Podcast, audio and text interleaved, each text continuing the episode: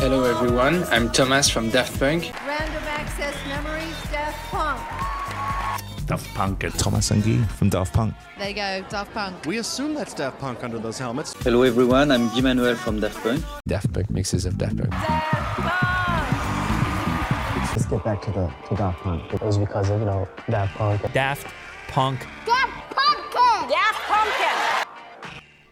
Hello, robots, big and small from around the world. Uh, it's Alive 2021, a Daft Punk podcast. I'm Andy, I'm Darren. I'm Devin Jetski. and I um, flubbed the, the string of Daft Punk references at the start of the show last week, so I'm going to give it up. I'm bailing. Yeah, you're really burning a lot of bridges. on Robin this one. Williams, he flubbed, and they made a whole movie about it. Yeah, he flubbed. And he, they, He flubbed. And then he went he, back and He, he- he, flubbed. I've seen Flubber. I've seen Flubber. I've seen, Stupid. I've seen Flubber. Uh, let's open our podcast with an inside joke. Of that nobody's gonna get. Thank you so Flubber's much an for outside being here. Oh, geez. We should we, we should add Flubber to the list of things we got to see. Yeah, absolutely. Flubber's on the list. Absolutely. I haven't watched that since I was a kid. Um, guys, welcome to the Relaxed Fit Alive 2007 Relax episode. a bit. That's fun. We uh we we dove in last week. Yeah, we went hard. We went hard.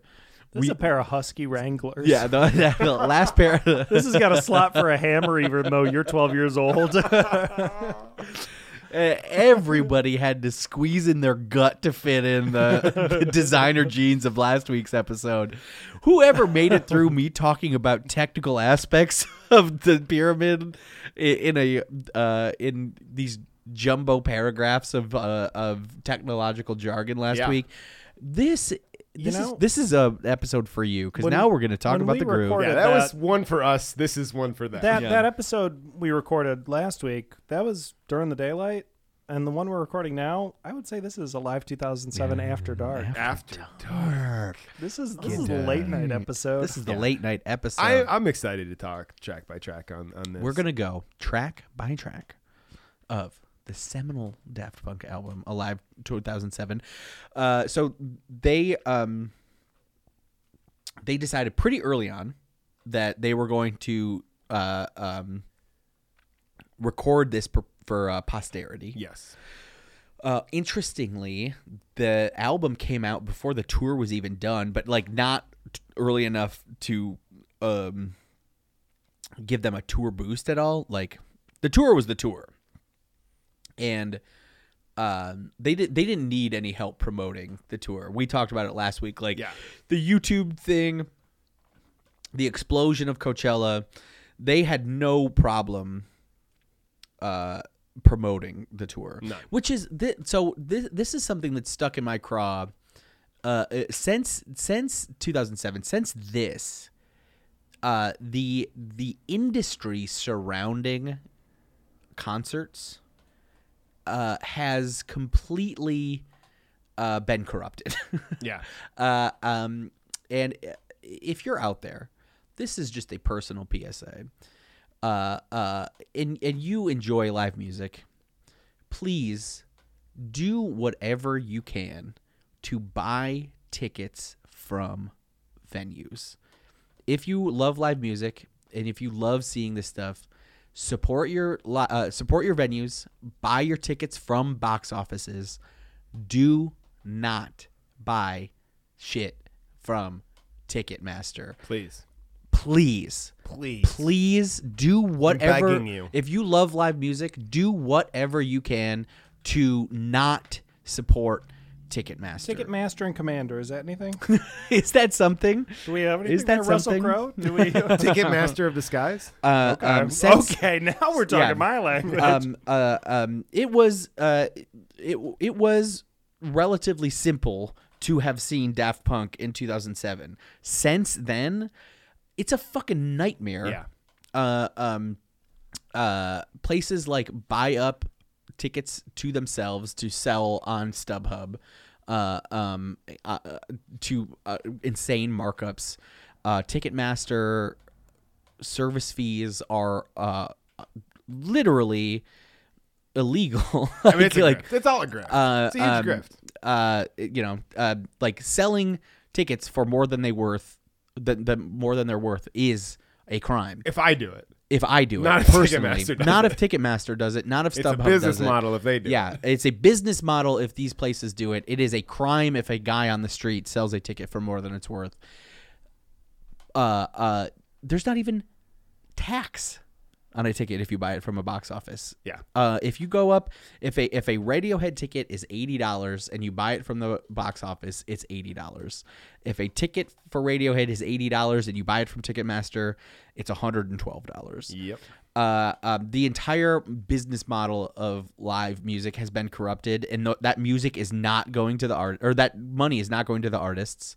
It's not supporting the people, the creatives. It's not supporting uh, anything but fucking greedy people at the top. So before we get into it, let's let's all try our very best. I know it's harder. And it's it it's more difficult and it's more better and it's faster and it is stronger. but, but fucking go to your box office. I so yeah, so just just let's just say that right off the Yeah, top. Go to your I- box I office. agree. Go to your local box office and buy tickets. Yeah, absolutely. Plus, like, then you don't have to like. I mean, you can just stand in a nice little line. You can meet some people, and you can buy your ticket and have it. You don't have to worry about like clicking refresh a thousand. I have a great story. Blah blah blah. Uh um there's uh, the Masonic Temple Yes. in our uh, home city of Detroit. I'm familiar with that beautiful, beautiful building. a uh, uh, a scant month after Devin here and I saw Radiohead uh, in the absolute nosebleeds of Little Caesars Arena, Thom Yorke played a solo show uh, in uh, at the in the Masonic Temple. And uh, I went to the box office there to buy tickets. I had it up on my phone too to see just in uh, in case. The show sold out before I could even open the thing Yeah, instantly. instantly. Uh, it was, and then you know, tickets are on the secondary part of Ticketmaster for twice as much as they're worth or whatever. And I walk up to the box office and I say, "Can you help me out? Can you give me? Can you get me two tickets to Thom Yorke uh, at your venue?" And they say, "No problem." We hel- we hold some for people that come to the box office. Yeah. And a- in a month after seeing uh, Radiohead, uh, and not being able to see the people, but just being able to kind of like take in the vibe from w- Yeah. some of the worst seats in the entire arena, Devin and I saw Thom Yorke from 12 feet away. Yeah. Uh, because because uh, Masonic Temple held um, standing room only um, uh, tickets in the uh, what's that place? What's it called? The little standing room part right in front the at the at a venue I don't know. like like standing room only right in front of the stage Yeah. before the Oh. seats start. We got tickets there. like GA. GA general admission. Uh, We saw a cello player open up Yeah. for Thom Yorke, and now I own a cello, and I it's because of that. for for the ticket price, no service charge, no tax, no nothing. I waited in line one time for SNL tickets, and I met the guy in front of me, and I ended up moving in with him.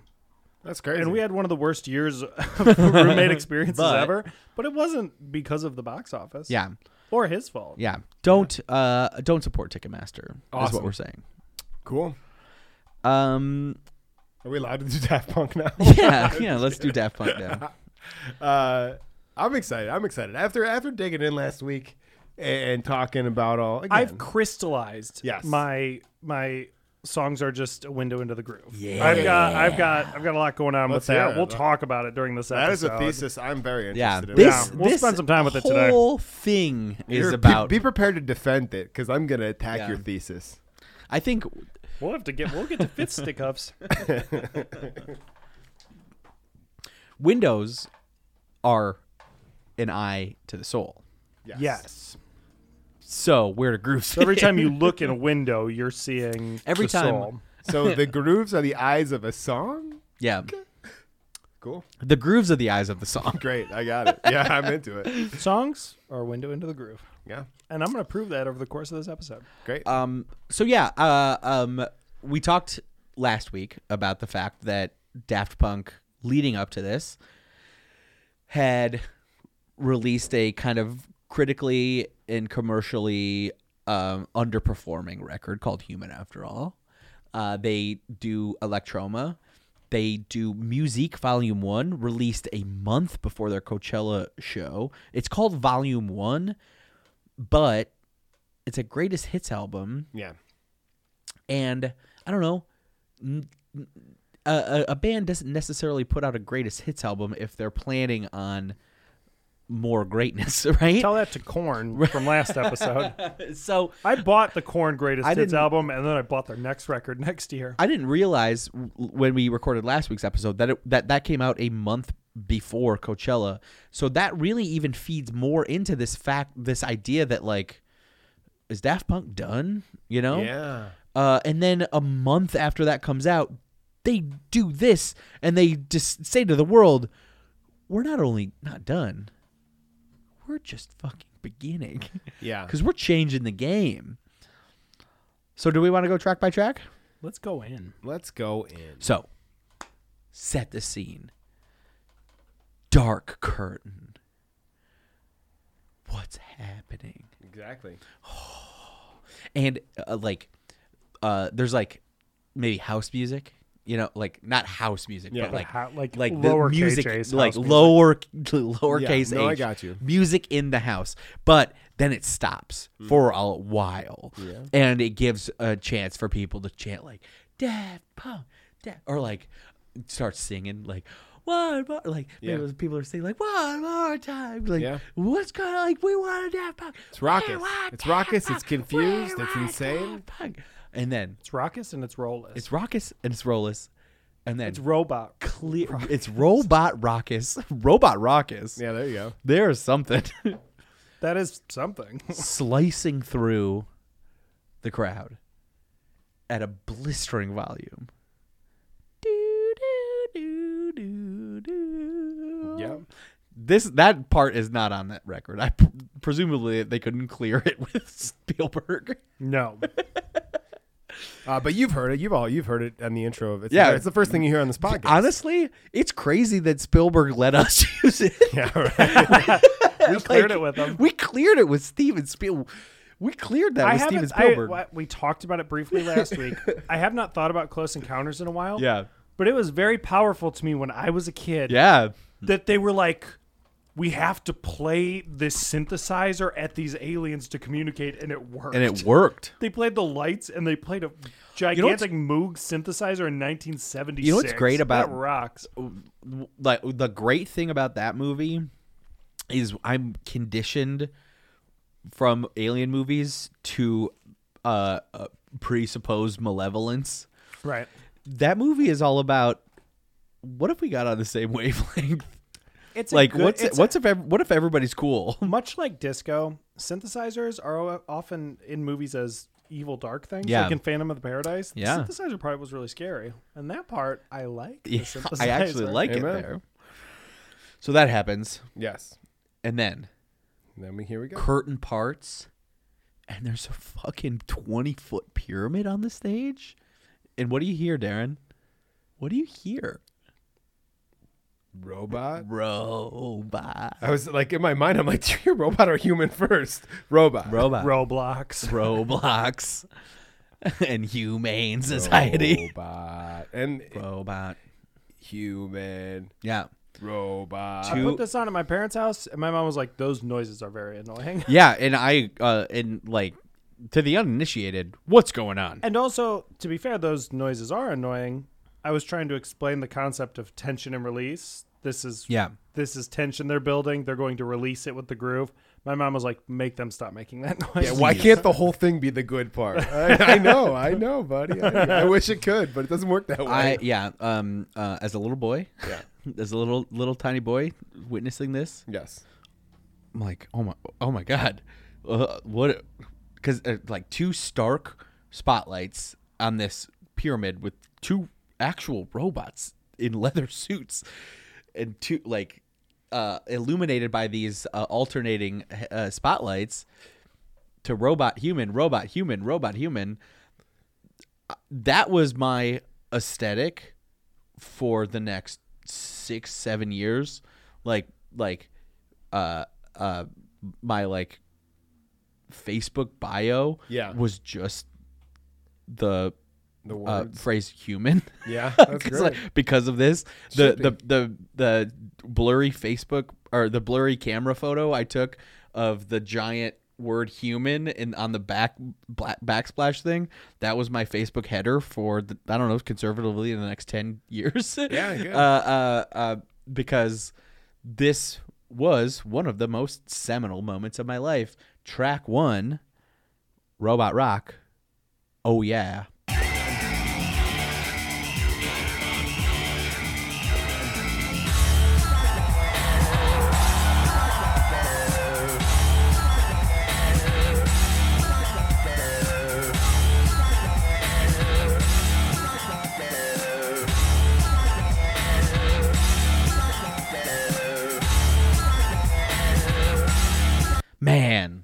Man. So that that's like uh like there's like two and a half minutes of build at the beginning of the show. You know- that is just human robot, human robot, human robot, and then they and then they start to like You know uh, what doesn't have two minutes of build is the song Robot Rock. Yeah, You know what's and you know what doesn't have a like a definitive massive break is Robot that song. Robot Rock. They You know- they that's what that we talked about the lack Yeah. of like movement in that song.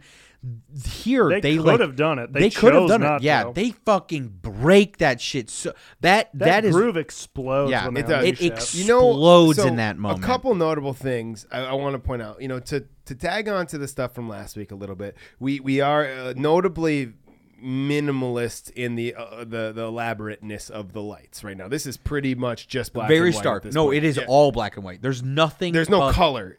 There there's nothing. There's nothing illuminated. It's the This strobes and then the opposite of that book. Everything is illuminated. Yeah, it, nothing is illuminated. All the only the only operational lighting at this point are, are those two stark spotlights that are shining down down Yeah. towards the robots, towards the audience. So throughout the it's wild. throughout the course of this, the the lights will build into their uh, the, the the elaborate you better believe it. buddy. craziness of of what will become the the the the finale and then the encore. But also notably, I, my my favorite thing that I don't I don't really realize it uh, it happening that that happens right off the bat is the tempo at which they choose to start this set. Yes. Is incredible. And I think that it sets the tone that and, and I think it's an often overlooked thing. This song is so high tempo compared to I think- uh, compared to what we're used to with Yes. with them. Caitlin and I talked about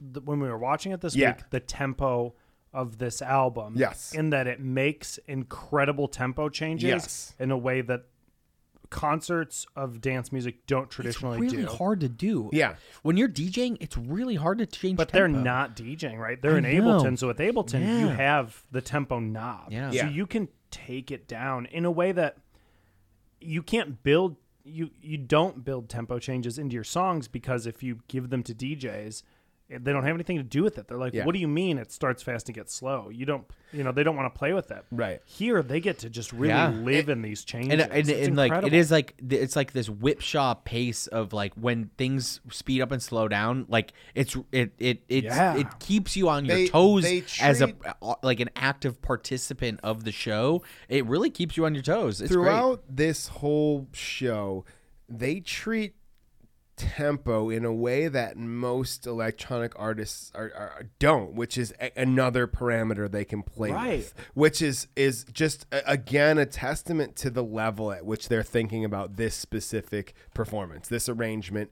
uh, of music that they have created for this purpose, which I think. Again, right off the bat, the tempo is, is the thing that jumps out at me, and I think Yeah. throughout the entirety of this whole show, uh, it, it's one of the things that I think we overlook the most, and is one of the most impactful things. So it was so we learned last week that it was important for them that this show was an intersection of the three albums that Yes. they put out.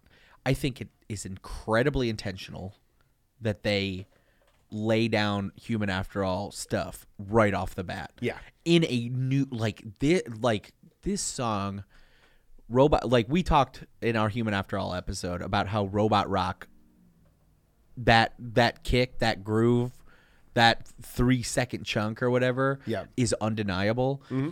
But there's no movement. Yeah. They they show right off the bat like this is There's what we plan to do with that and and trust us that we have a plan for for like it, it's so intentional that it starts with human after all stuff and it introduces him a human after all stuff in such an an a crazy uh like earwormy way Yeah. you you are in you are that even the hardest biggest daft punk fan Yeah. that was so disappointed with human after all would hear this and be like holy shit i'm in the ride of I mean- i am in for the ride of my life Notably, yeah, this is I- I such mean, a great way to start the show.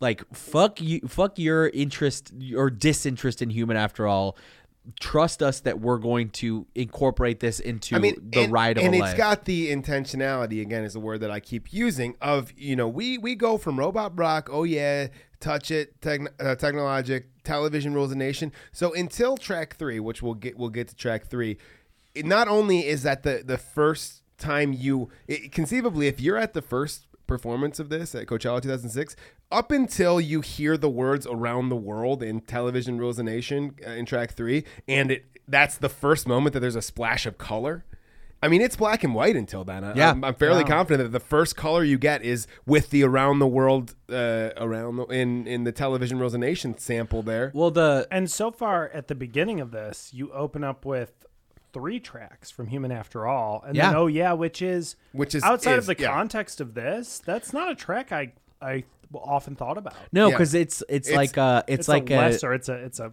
it's, it's a it's a groover, but it's like um it's like an interstitial Yeah, on homework, right? It's not like Yeah. it's Oh, not like yeah. a it's like a it's like a minute and a half It's like a long short track. circuit or something. It's not Right. Uh, it's like an interstitial on homework. But should we listen to some of the home uh, the oh yeah part? Yeah. Yes, we should absolutely.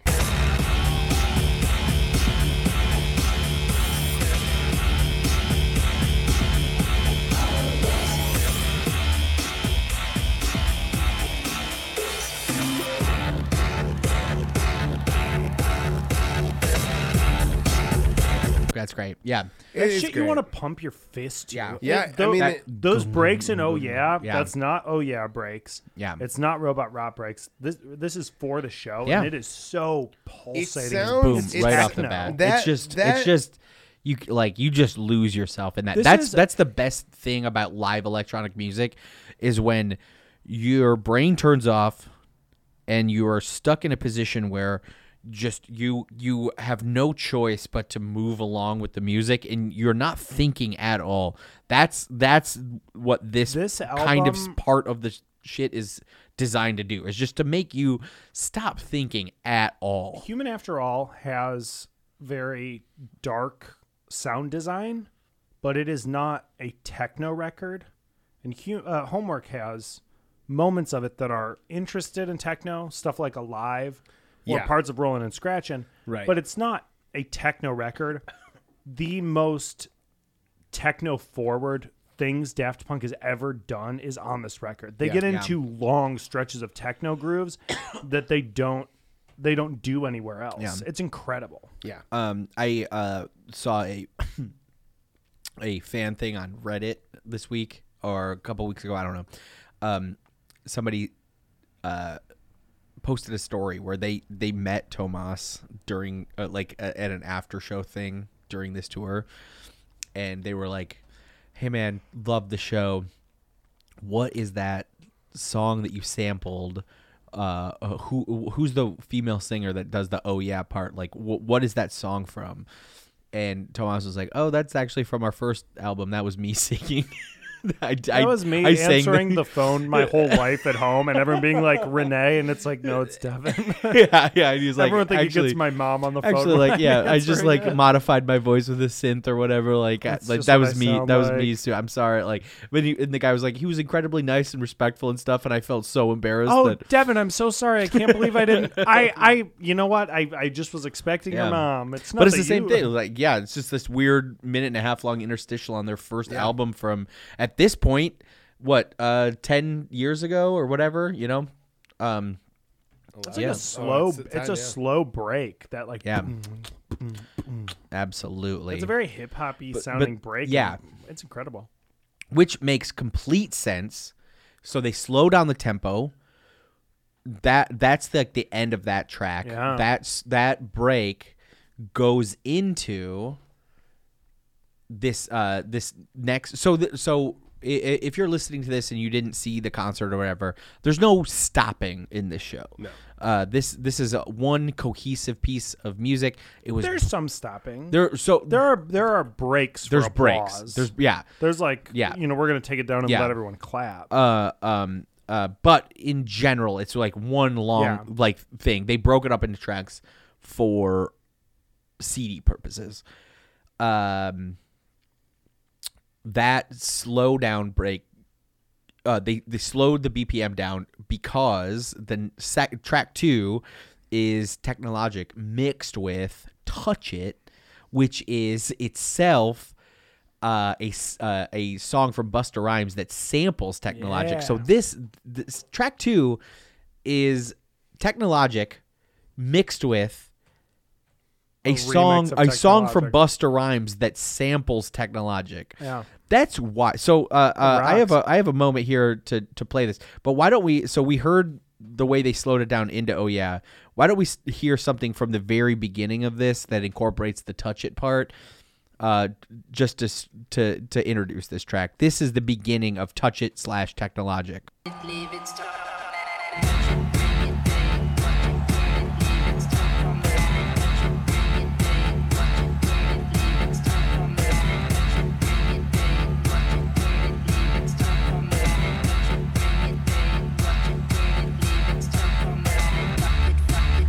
Okay, so that that is the way slowed down version of Technologic. That's the that's the Busta Rhymes song, which is wild. I would have loved another collaboration between Swizz Beatz and Daft Punk. Yeah. Swizz Beatz was doing a bunch of very cool stuff at this time. I don't I've not followed his career since then. He was a producer I liked a lot at this time. Yeah. And it would have been cool to see them have some of the same dynamic they have with like Pharrell. Because Yeah. Swizz Beatz is a guy who lives in the same space as like Neptunes. That's true. Yeah. Yeah. You know, in that era. And I mean, like he and- uh, he produced um, um, So- on- he produced on to the next one, which is one of my Yeah. favorite Jay Z. Yeah. so there's an time. interesting thing going on here around this time. Um, they they loved whatever this they loved this so much that they put it in their live show. Yeah. They get sent a, a demo from Kanye. They love that, and they okay it. They okay it so much that they're in the music video. And then they per- perform with Kanye in his Grammy performance in 2008. And that uh, this this festival, along with uh, the Kanye track "Stronger," kind of propels them into just this like zeitgeist. I think, I think really that Kanye thing really helped introduce Daft Punk to uh, a, a wide audience that they never would have been able to like connect with otherwise. But there are instances around this time of people wanting to sample them and wanting to use bits of Daft Punk stuff, and they straight up say no. Sure. So in 2007, will.i.am releases on his YouTube page a a song that samples a Daft Punk song before he cleared it with them. I've never heard it This was because at the time that that group was blowing up. This was Yeah. the beginning of them and and and and like the Black Eyed Peas and will.i.am specifically have become a punching bag joke, right? Yes. I don't know what it. I don't. I, it's hard to contextualize what that meant. So I, still I still have no idea how to how to Yeah. see it as anything. I saw. I saw will.i.am DJ at at Ultra. Wow. I so he uh I was at a Moby set Yeah. and he uh came on next. Uh, uh I I'm not sure who at Ultra booked him. I don't know why it happened. Uh the the Moby set was awesome. Everybody was digging it. will.i.am came out to tonight's gonna be a good night.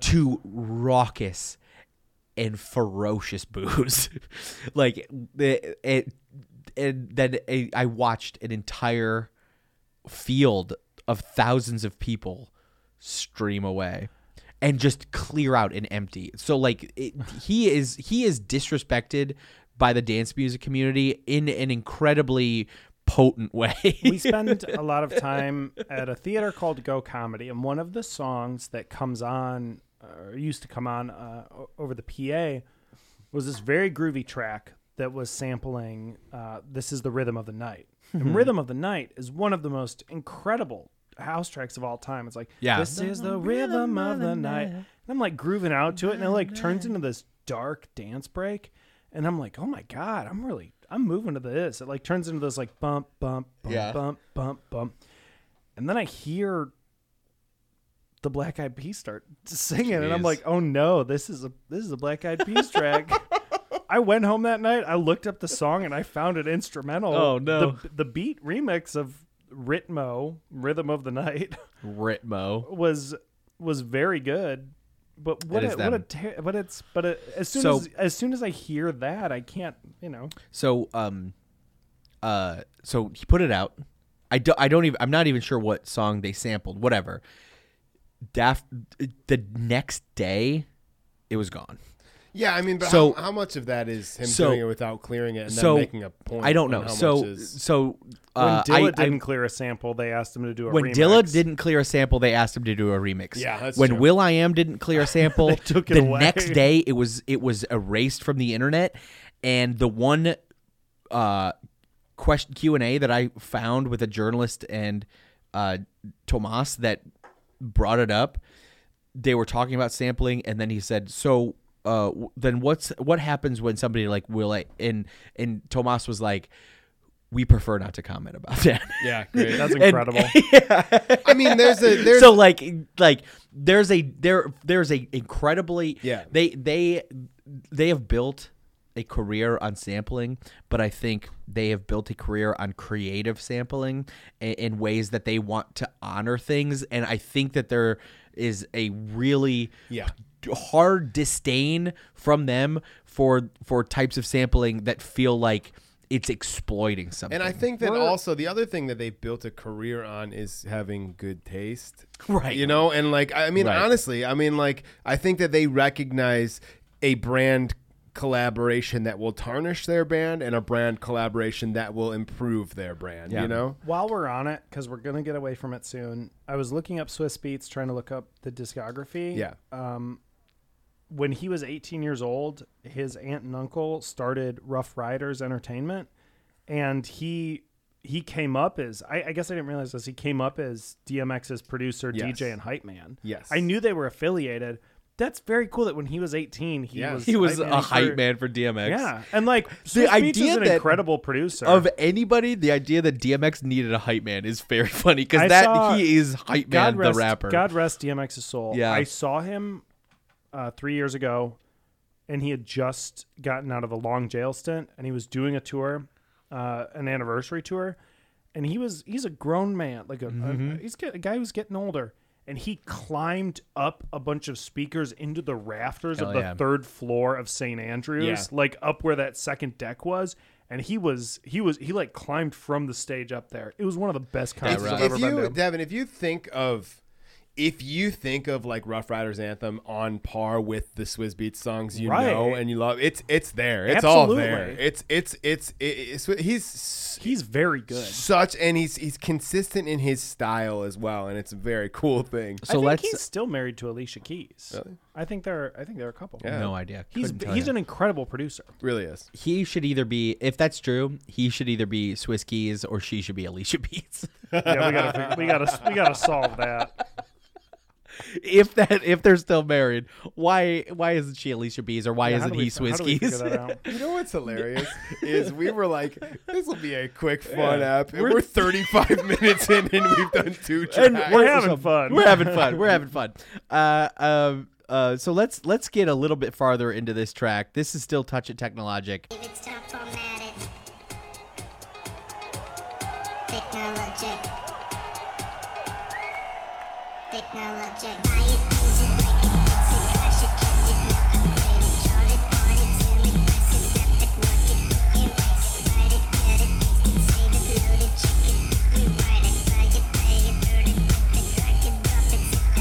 You know what? What really sticks out about uh, the break here Remember how we, we went through the entire remix album and there's like six versions of this Yeah. song on there. We talked and about none it. of them none of them highlight those that drum pattern. Yeah.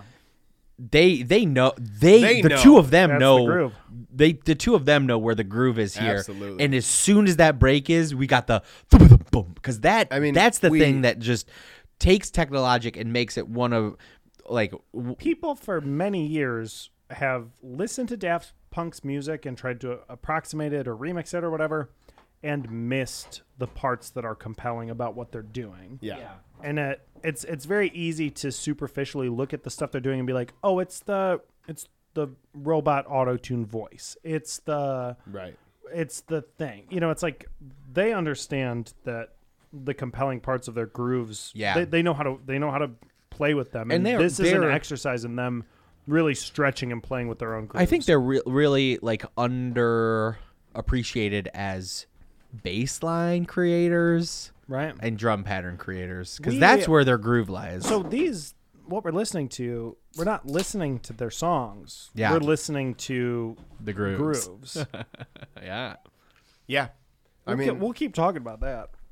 I think that there's there's um We'll talk about what is a groove. so so one of the things What is a groove? specifically with this We'll talk about it um, at the next the track. clip that you just played i think shows another thing that they do that that I, I i don't know that i think some people are very scared to do which is allow the room to air out and it gets down to that Yeah. Yeah. and only that quiet allows that that- I mean, I love that you played that clip because it's one of those moments that uh, truly defines this this performance. Letting it get so small and then just unleashing this sound, Yeah. and it's a sound you know, but it's a different version of a sound point- you know. All of those things At coming point, together. we're talking about being like seven minutes into an hour Yeah. and a half set or Right. whatever, and they are already letting it just Yeah. to like build the tension and release, right? I mean, it's it's it's the it's the same thing they've been doing Yeah. for for a decade. Yeah. you know, I mean, it's the same idea. That's that's what they're doing in all of homework for the most part is Yeah. the tension and release. I mean, that's what we love about that's what we love about Alive '97 is their ability to do the tension and release. A- And again, what what they find here is this way to balance that tension relief re- re- and relief with the with the grooves that you know it's it's it's it's like again it's a nexus of a, a, a handful of great things 40 minutes in, should we go on to the third track on this record? Yeah, we have to. All right, yeah, this 'cause is this is where I have to go on a tangent. this is Television Rules the Nation with Crescendolls.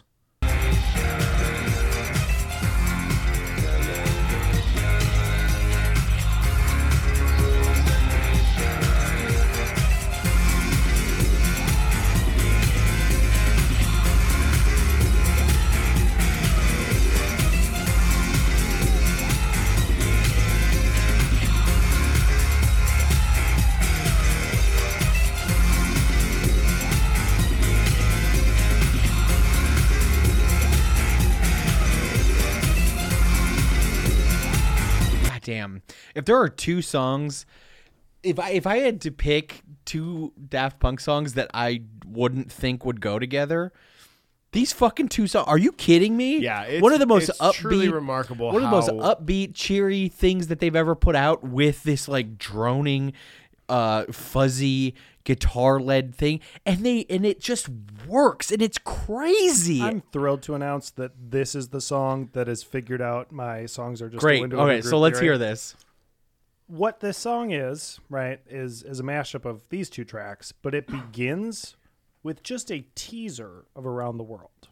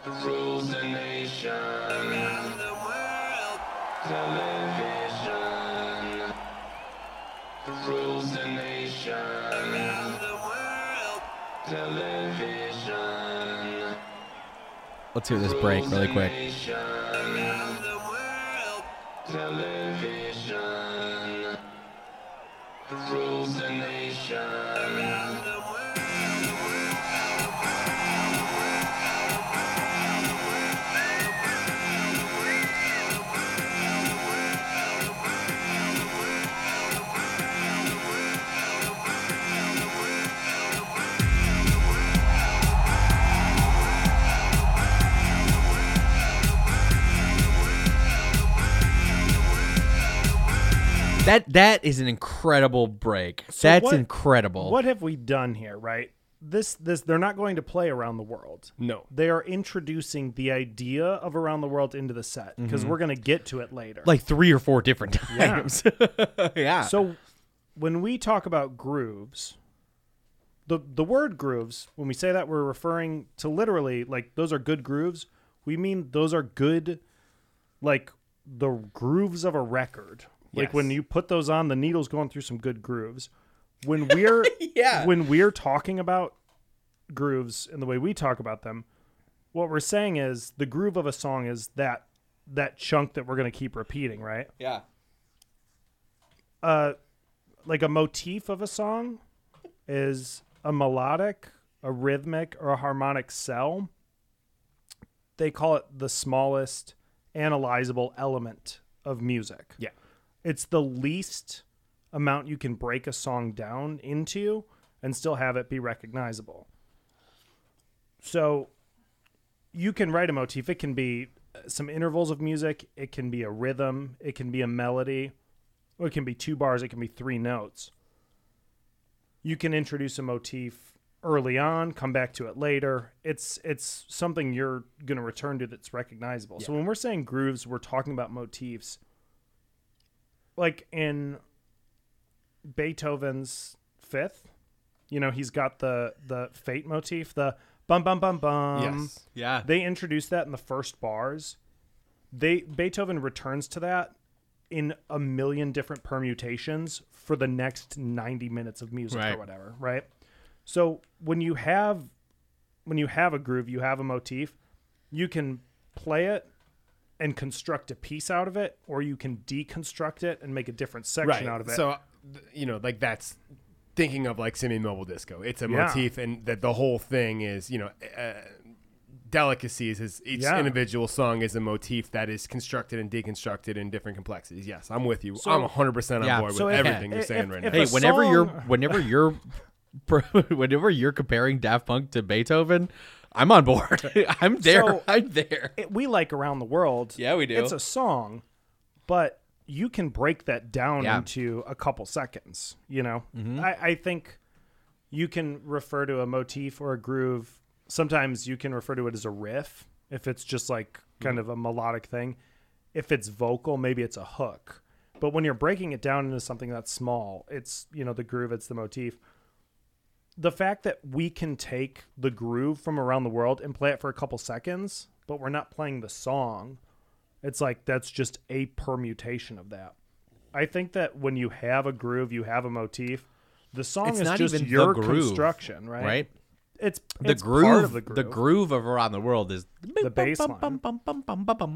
And much like that with Too Long, later in the album, we're going to get the hook of it, the vocal part, and then a couple tunes later, we're going to get the groove of it. Yeah. yeah. My songs are a window into the groove is is my theory that Listen the to- groove is like two bars and like I've said before, the song is your permutation of that. When when Simian Mobile Disco does their remix of Kevin Saunderson's Big Fun, when Kevin Saunderson does his remix of Who's Afraid of Detroit, they're they're taking their crack at taking this motif and constructing Yeah. their So I know, I that mean, was that- a, I like, know that was a long clip that we played, but the first time that they laid the lyrics around the world on top of what was happening, Yeah. just listen to the audience. Re- like They, Yeah, no, they, it's they listen go to the crazy. audience. They know. They go all around the Right. world, three words. People lost their mind, and it's not even the song. I mean- I mean- there's the song is not existing in there. But at a certain point too, I mean, we you could you could work this back as far as you want because you know, like the the whole idea of, of dance music at its core, right? That you know, you know, as we understand it, you know, you can say the motif that everybody's working under is, you know, for the most part, since disco is this four on the floor beat, you know, I mean, at some level, you know, I mean, obviously, but that's that's a whole nother side of it. Like, and I agree, there's a groove, and technically, any any song that uses a four on the floor pattern is a permutation of I- that mo- yeah, motif I or whatever at yeah. a certain level. But I think what separates a groove and a motif from a rhythmic pattern or a harmonic interval is that you can hear two bars Yes. and know what song it is. Right, If right, you right, heard right. two bars of four on the floor, that could be anything. Yeah. But if I hear yeah. if Totally, I hear totally, four totally. seconds of the song, Yeah, I, I I mean, I'm just, I'm just saying, in, Yeah. in that idea of like standing on the shoulders Yeah. of giants that we, you know, we keep That's going been- back to. It's like building off of whatever, That's building what off of the rhythmic really in- patterns into a, a genre style, into your interpretation of a genre style. That's Yeah, what like, really. That's crazy. one thing I've been really enjoying about DJing. Right, is like,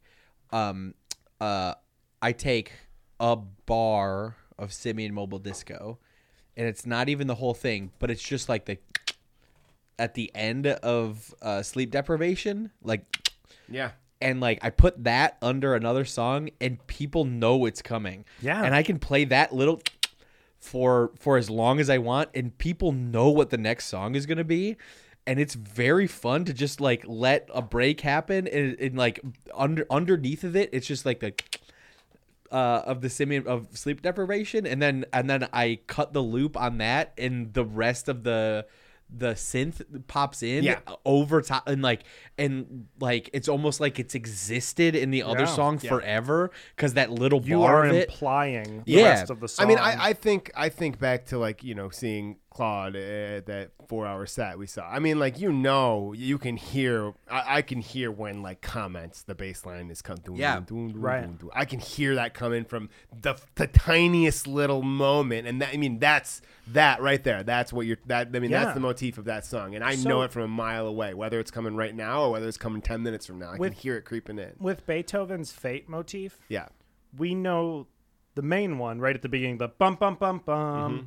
But the motif that repeats is not the melodic one; it's just the motif of short, short, short, long. Yeah. So like Short, he short, does short, that. long. He does it with different melodies. Yeah. But as soon as he starts doing ba ba ba ba, you know that that's going to reoccur. Yeah. And I think what is so fun about this Daft Punk set is like, if you were DJing your own music, you would not necessarily introduce two bars of your hit a few minutes in. No. You know, you would play your songs in a way that it rises to The your only- hit. And the the- that's what only they did with, song you know, really- 97. really the only moment that, that lets something stand alone in any of this is one more time. Yeah. They give that a moment to breathe because that's the Though one. they do bring it back in, Yeah. the, you know, they they bring it back a couple times and then even even when we get one more time it's alone by itself for a while and then it gets mixed with other I, shit. I have I have theories on one more time that I'm gonna hold. I've until what number I've We'll get there. What I've learned from this is like There's- but- if you're if I was gonna DJ a set, it's incredibly compelling to introduce something four minutes in, and then uncork it ten minutes Yeah. later. You don't have to. You don't have to. Yeah. Build that into the song. You can Yeah. play it for a second and then come back to it later. that's really that's interesting. really compelling. That's really interesting. Um, where are we now? fourth track. well, that was the begin. I talked about the Yeah, no, around we're the world we're, we're at track introduction four. of television rules. We're at and track four. It's too long with Steam Machine.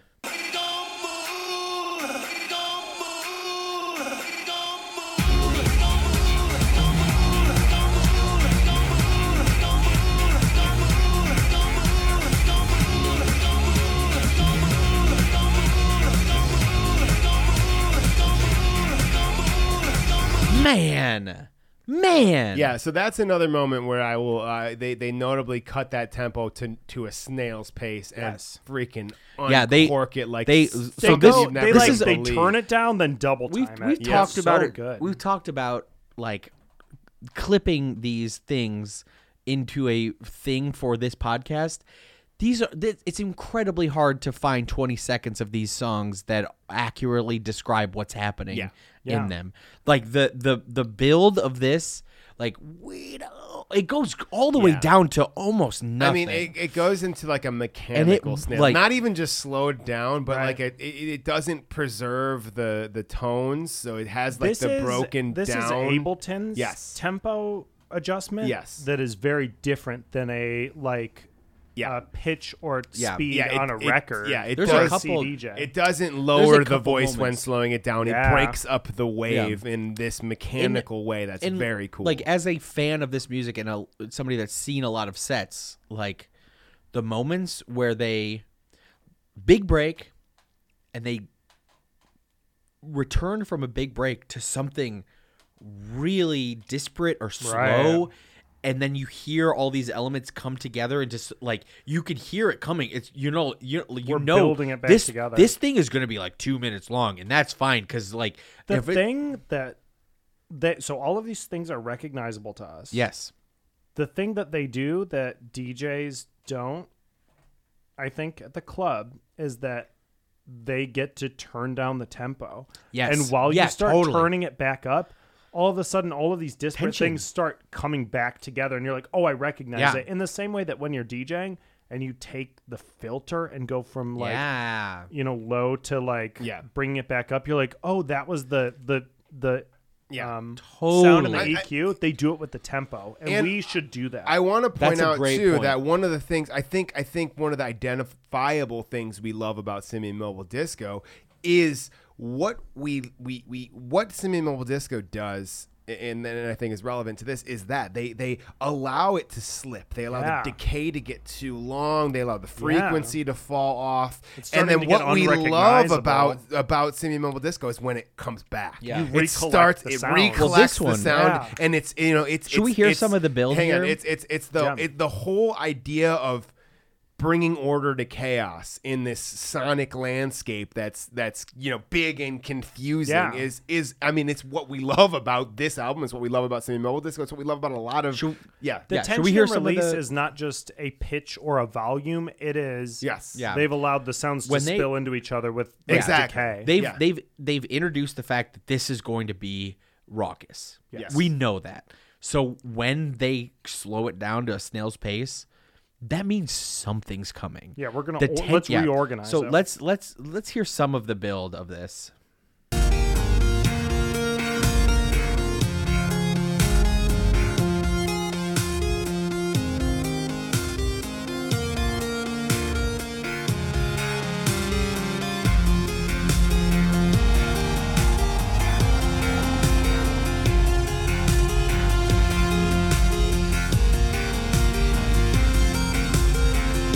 At like every eight, it's gonna like. Yeah. Did you hear And also, that moment where the audience was like, "Yeah," because like that extra drum kicked Yeah. in. And every eight, it's like something also, else. They, everybody in the room knows what's coming, They've but it, built they've built these tempo changes into it, so they've written other synth yeah, little melodies to go with the tempo changes that don't exist in the songs Yeah. too. So like I don't know it's what that is in compelling to let that grow. Also, while we're keeping track of it, right? The third track started with a little second of Around the World, just the vocal. Now we're in this track. We had too long, just the vocal, but not the groove yep into Steam Machine. That's worth noting because we're going to flip that in a moment and get the around the world groove followed by the too long groove. Yeah. You know, it's like introduce, switch to something else, finish it, switch back to too long. Yeah. It's like half, half, half, half. So before we, we move on to the next track, I needed to highlight one of my f- favorite moments in the whole thing. Uh, the tail end of this breaks into a steam machine thing that um, uh, is new and weird and cool. It's not the steam machine we know from Human After All. No. And it, I, it, I, it's inexplicable. This break is inexplicable, inexplicable to me, but it's one of my favorite moments of the whole thing. Here we go.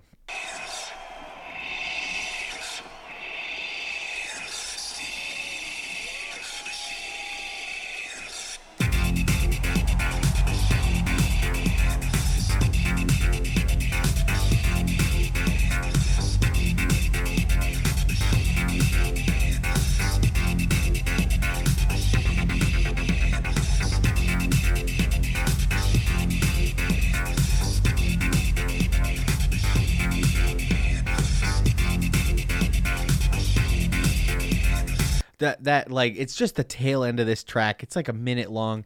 That that uncorker that uncorker leading into the single of the of the live album is incredible. Just a standalone thing, and, Yeah. and that that's tech like that's Yeah. just this this industrial techno break that they let live for a minute and a half in the middle of their set. I love what it. I am love it.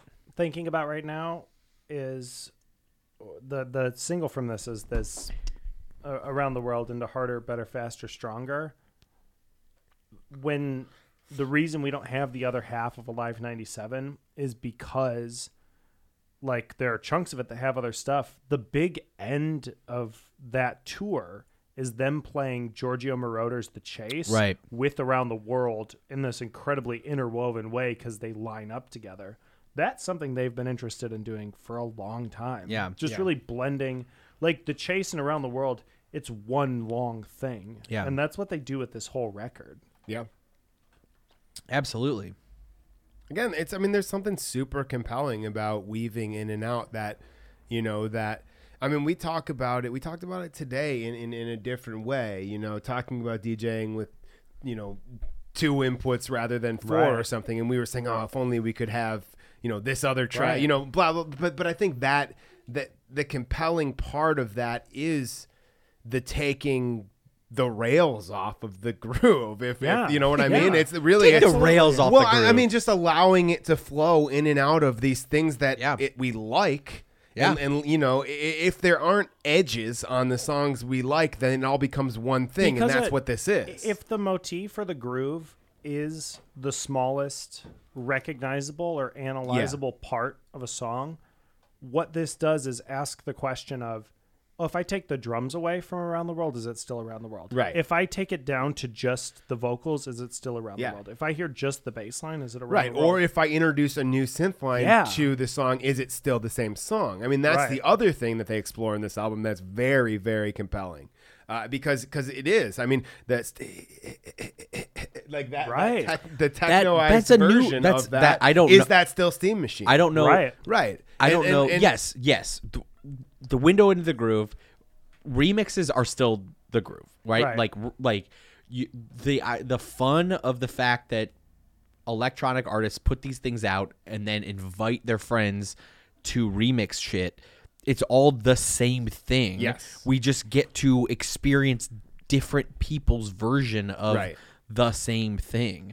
I would it would be very cool to me if in sketch comedy comedians were like rewrite like, my let jokes. me let that's, me ev- that's only five jokes, but let me what kidding, let me joking. let me take like no, yeah. what if there was a like a I think you should leave remix on um somebody else's sketch That's kind of what the Aristocrats is. Yeah. Right? It's Yeah. like everyone gets to tell their version of the joke. Yeah. I like that energy. Yeah, Yeah. You know? I would love like if there was I like a sketch remix album where it was or a show Yeah. where it was like thi- like this is my directed and performed version of this famous sketch. I- that would be very interesting. Yeah. Like there's a there's something of a collaborative spirit in electronic music that doesn't exist in other art forms. I mean, where it's like I I- made I would this make the thing argument- and like let me hear your version of the same shit. I would make That's really the cool. argument that the only other thing that it's super prevalent in is the other art form we do a lot, which is improv. I Yeah. know, I, I mean, I know, you know, like a tug of war between two vendors scene. I've seen that a thousand Right. times, Yeah. and I've seen people do their version of it that I love. You know, I you, Yeah. the- these different games and improv scenes we find, we see people, and, and I don't think it's a mistake that we are drawn creatively to that art form and this one you know i think there there is an idea of you know the type of the type of guitar that I enjoy playing that people hate a lot is you know bluesy riffs because it's somebody else's take on a you know on on a very very you know it's an Right. established you know it's an established pattern and it's like you know how, how what's a different way to do it? I think the genre of of like you know rap music to to oversimplify what it is Yeah. you know earlier versions of of rap is is you know i have 16 bars to say i'm better than you in in a more creative way than you can. You know that's the originating thing. It is again it, this these art forms born of this collaborative spirit is when they're the most compelling to me. Um and, i think that this is kind of what we're seeing How fucking cool would here. it be if if rock music was like uh um w- w- I, I'm so far removed from uh, anything that's not beeps and boops. What's I like a, like a big a big rock song that's come out recently? I have no idea, uh, even right now. I really can't I tell truly you. am. But like, but I Do think you, know, that, do you know how far down I I am know, into I know. this shit? I- okay, I okay. totally so agree like, with let's you. say let's say um, fell in love with a girl came out from White Stripes. yeah, Sure. bang rock banger rock song. How fucking cool would it be? But I mean, to- even but- but, then, like- even then though, because like there are like glitch mob remixes of Jack But White that's not stuff what I'm talking because about. that That's not what I'm collaborative talking about. spirit exists in that. That's that not what I'm talking about. like- yeah, fine. That that exists. But if an, if then the Strokes were like, that's a great song. uh, Let like let me take a crack at it and do the, do that my own that version is of it. jazz. Yes, right. But Jazz it- is then like this is everyone's this is computer gonna play. jazz. Everyone's gonna play their permutation of like, like a Miles Davis tune. Yeah. you know, everyone's gonna play their permutation. I mean, that of also Funny works, Valentine. but that also works with classical too. You see a lot of people's Yeah. takes on classical, but I, I mean, This is computer jazz. well, I mean, I yeah, think man, that, like, I'm really into jazz. We don't talk about it enough on this show, Yeah. but like the other thing I listen to other than this is like a lot of jazz. but I think that there's there's um I love jazz. I had a, I had a dog named Jazz growing up. Really? Yeah, Did it do any tunes? He didn't play a single fucking song I think ever. that there's problem. like an element too of like, you know, once you, for me, right? For me, musically, once leaving the boundaries of, you know, a guitar, a bass, vocals, and drums as Yeah. my parameters, and now I have an, you know, like like we talked about in how they set up. This is a, a universe. In, Right. in a box, I can do whatever. I can synthesize whatever sounds I want, whatever patterns, whatever you know, whatever Yeah. devices I can synthesize in this virtual world. I think it's very difficult to go back to, and now I want to go back to an electric guitar, Yeah. a bass, and vocal, you know, vocals and drums. I wanna- Right. and It so it's, honestly- it's hard to. I think it's hard. It, it's hard for people to wrap their heads around seeing a live version of this Right. and and uh, contextualizing it within seeing a rock Yeah. band do a live version Right. of their song. I mean, I've what been- you have to understand is that the the implementation of these things is wildly different. Right. And this kind of music opens you up to doing anything. Yes. And and you have to understand that it is literally physically impossible to recreate those sounds live. I'm I'm playing the bass right Yeah. now, right? I'm learning the bass. And you can play with the tone of the bass. Yeah. And you can play anywhere on the scale of the bass. Right. But at the core, it's still always going to sound like I'm playing the bass Right. guitar. But when I'm making music, You can I'm like, oh no, the the bass of the song could be any thousands Right. of synthetic Yeah. noises. Yeah. So it's like it's a very different thing to be like, wait, you mean the bass line that I play is always going to sound like this? Yeah. No, I could change it to a pulse so wave idea- saw. I the could change it to the idea that some kid like fucking punk that loves uh the strokes goes and sees a dance act and is like why aren't they playing it live they can't it's a it's a completely made up sound like it's a made up sound so uh uh uh the like playing this stuff live is different the push is an instrument and Right. Uh, I- I- like so you made a comment a couple weeks ago like nobody's first instrument is this stuff everybody learns guitar Right. and then But now that's going to change. Anyone, yeah, we absolutely. we you know Strider is a f- fan of the show and connected with us. He's a 16 year old that's making this music. Yeah. very Wow. soon. Very yeah, and making it well. Very soon. Dilla in the in the nineties, you know, he played drums and bass a little bit, but his instrument was the MPC. Yeah. He was one of the first generations of people whose instrument was that. Yeah. Right, a, a groove box, a button thing. And like Very soon. he was the best at it. There's And- going to be millions of people whose introduction to instruments Yeah. are these fucking computer Which things. I'm and that, that's awesome. I'm there's going to be very- some really weird shit. I'm there's all, like see- gen z kids are already making really fucking weird music and i can't wait to hear all of it and get a tummy ache from I'm it. excited to see like you know like like for me I, you know it it takes you know I learned to play a major chord on a guitar well before I understood the root the third and the perfect fifth Right. are making that chord right Yeah. and and now the reason that I know this stuff more at this point in my life is because I am thinking about it in different ways. I'm thinking of okay, if I have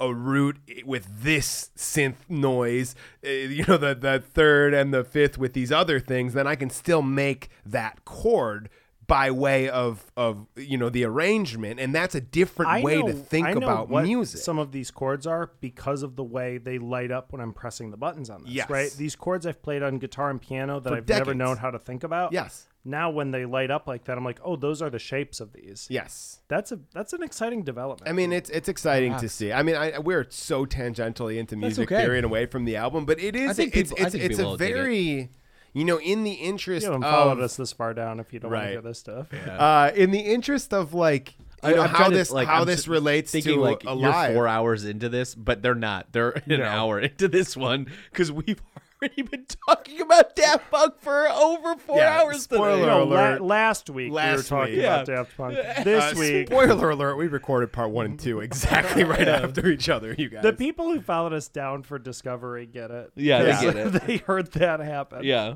Uh, I think that like I, I mean I don't know it, it's it's it, the way that it it relates to you know to take all these ideas and try to bring them back to this album right and I, I think that what this album is a, a perfect I'm gonna say perfect a perfect exercise in is destruction and recreation of Yeah. breaking something down and building it up and it really examining what makes it it you know what you know that's the window to the groove theory that's Yeah. all of it and, i think that that that is what this genre of music can do um, in ways that that are limited by um, you know by the instrumentation of lots of other uh, technical limitations that this this genre doesn't have. And I think that the ability to break things down and try to truly figure out what makes this this Yeah. you know it's it's you know like you we, we use the word compelling a bunch. I mean this is very compelling to me. It makes my brain one i can turn it off and groove and dance but then at the uh, other same side of the coin is we can flip and we can talk about this in like deeply Yeah. That's the thing. structural Like ways when you are when and you are intelligently when Yeah. you decide to engage with this top to bottom, you turn your brain off and it just you let it wave over you. because it's as but much when you're yeah, but but uh, like you listen to it again and again and again, and you understand how deep it is and how how many layers Yeah. there are and what's happening. It's- and, and like we're not even we're, we're not even talking about the visual element of this I mean, show. it's this is just this auditory thing. It, it it's one of the m- most th- this this is on like I, whatever I, I I don't care that I'm gonna be too effusive. This is the classical music of our time. yeah This is this, This is the, the, one competition. that's worth being effusive over. Yes. Of I- all I the agree, stuff in yeah. the over. this, This, is the like I mean, wh- when somehow- you think about the composition and the layering and the building and the t- the release, like the tension up into re- like this. This is modern day classical music. I, I mean like I, I composition wise, like brilliance wise, uh, adding so many different disparate elements into a, a, a cohesive story. This is this is modern day. Be- this is modern day This is Beethoven. what I- this is beautiful and and like we talk we- in a, untouched and unparalleled. we talk about like the nexus of a few different ideas, right? We talk about a bunch of different nexuses that had to meet for this to be. And I think a very important one that we haven't directly addressed yet is this is the nexus of something that is somehow like guttural and primitive and at the same time it is vastly intelligent and complex. yeah, You know, Yeah, and it's, it's, like it's, such very a like in your body and Yeah. also engineered. It, and Yeah. it's it's a very very I, I I agree. This is the one to to to swoon over. This is the one to go too far into until analysis. random access memories. Right, but I think the most compelling. I don't know when I like when I hear a DJ when I hear someone I like. I'm like, oh, they're they're the they're they're a groove master. Yeah. Yeah. It's like a very specific thing when you Yeah. can be like, I So can we- I mean, engineer I mean, these specifically, things. right, Devin? Listening to that Palms Trax that uh, Yeah. that you put on, that's one that it goes places where I just like, how did I get here listening Yeah. to this 80s synth pop song right now? Because a minute ago I was in a like the the darkest, grimiest, sweatiest Yeah. warehouse, and now you know, and that's that's that intersection of what is the groove, right? What is We've talked- the thing we're trying to find? We've we've talked about this stuff. Like we as a group have gotten really deep into this style of music over the last year. Uh, it, introducing Darren to it or whatever. Uh, a- the constant struggle of being a fan of this music is that a beat and a groove. Generally, a groove is not all that difficult to release, right? What is the difference between something like this that stands the test of time and and and ephemera? In this in this gen, in this genre of music, it's hard to define what that means.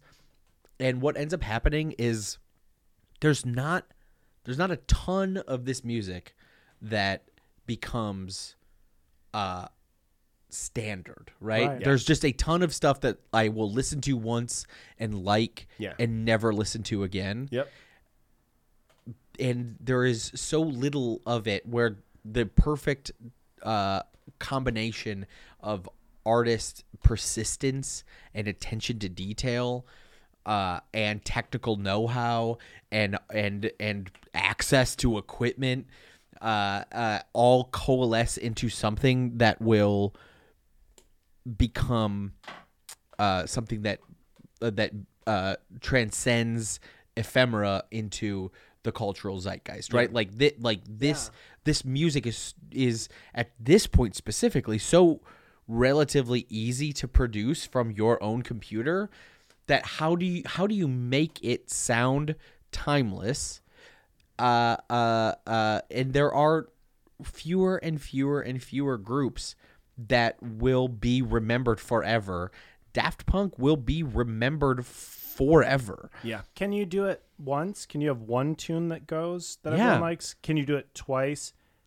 Can you do it enough that you could do 90 minutes of your own Yeah, that you can go in and out? Ninety minutes of your own Yeah. Music. incredible. Which I will point out that we have officially passed on this recording the running time of the main body of the incredible. concert. All right, track five. Yeah, six. Track now. five. Uh, around the world, harder, better, faster, stronger.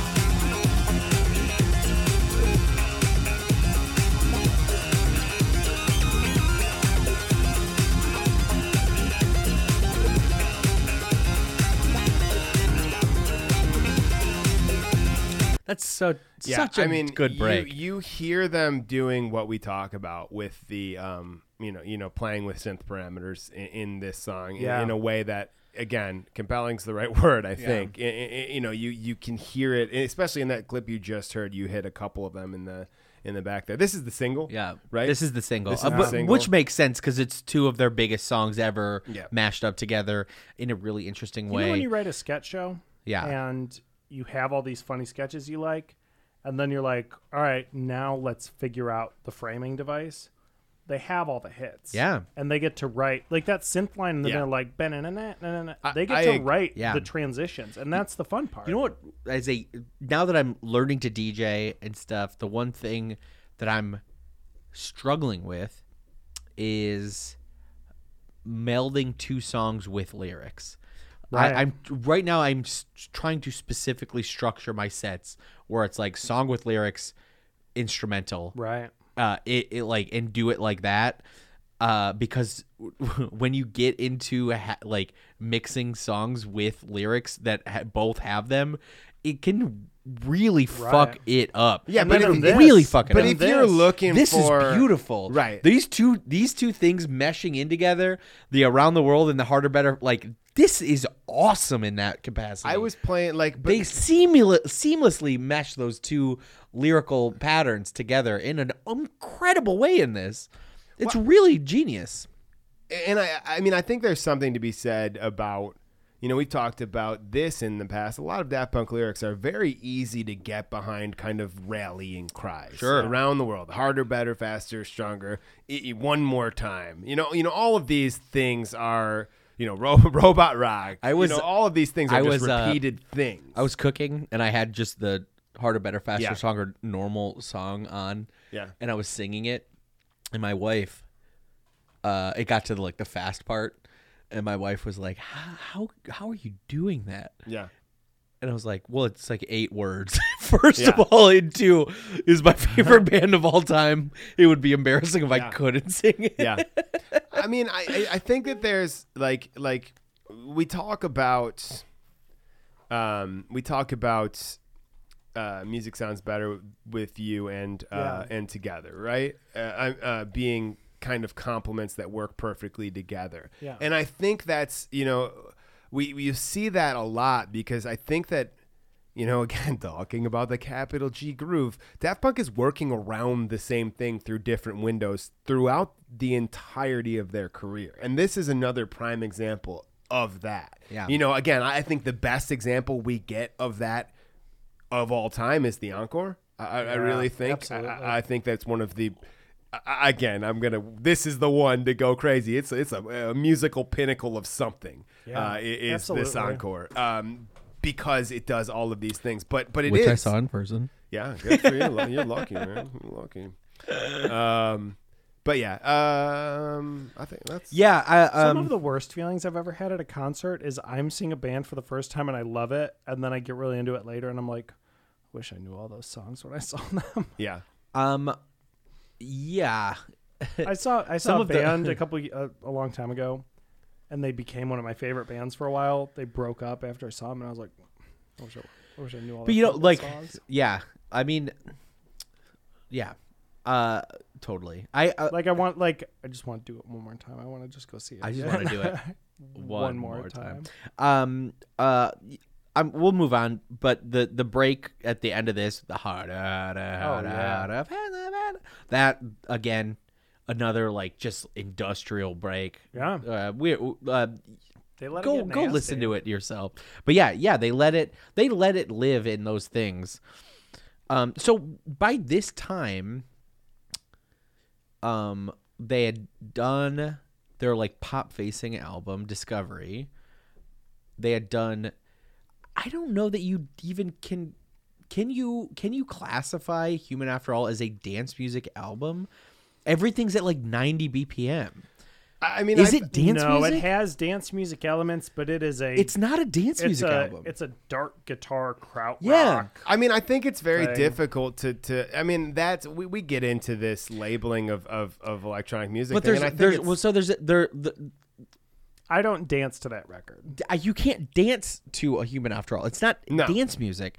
Uh, um, and and there's lots of dancey elements to a discovery, but a lot of it's also not traditional dance music.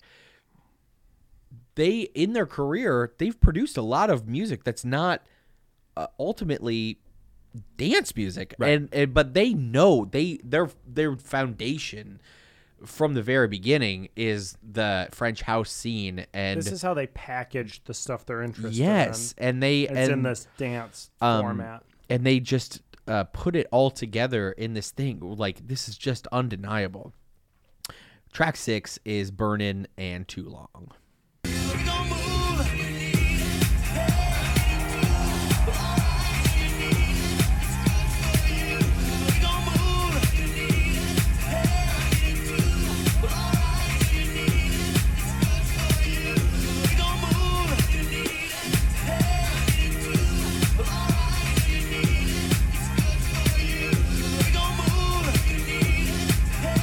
Interesting that the Coachella performance did not include burning at all.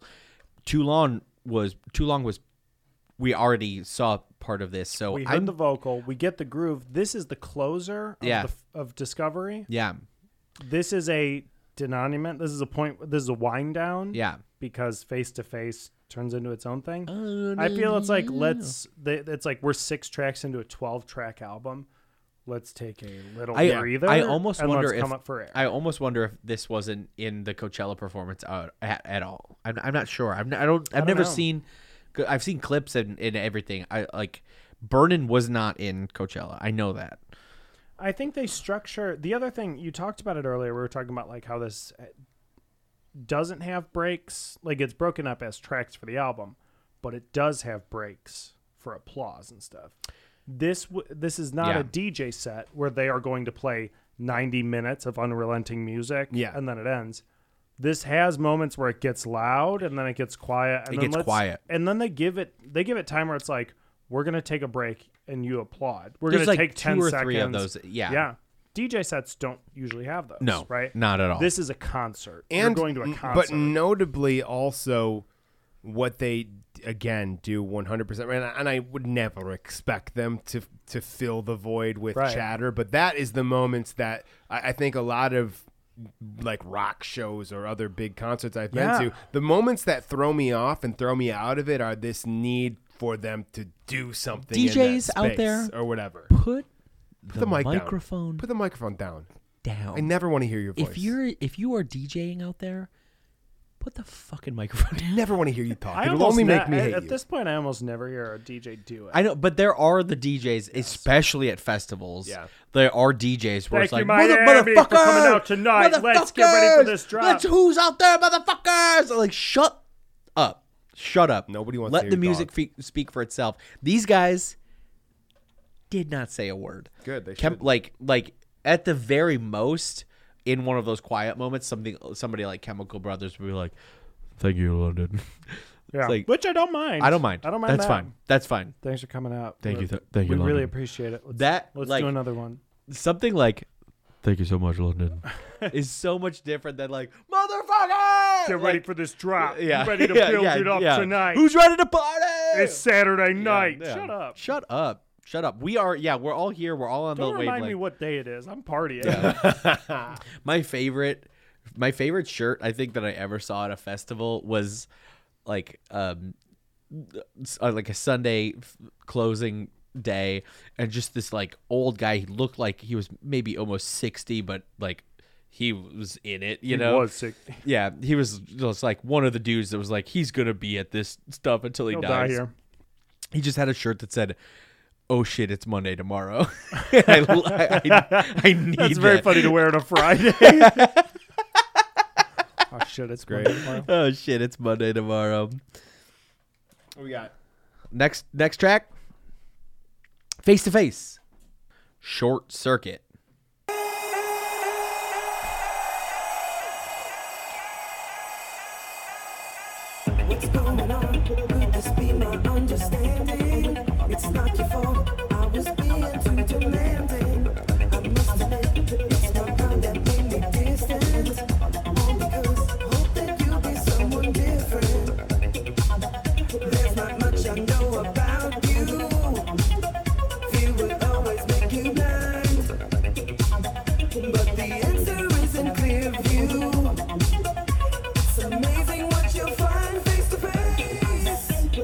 So I, they, I love that they again, like Devin was talking about, they layer in Yeah. harder, I better, mean, there's faster, the- stronger, the- and the cut up.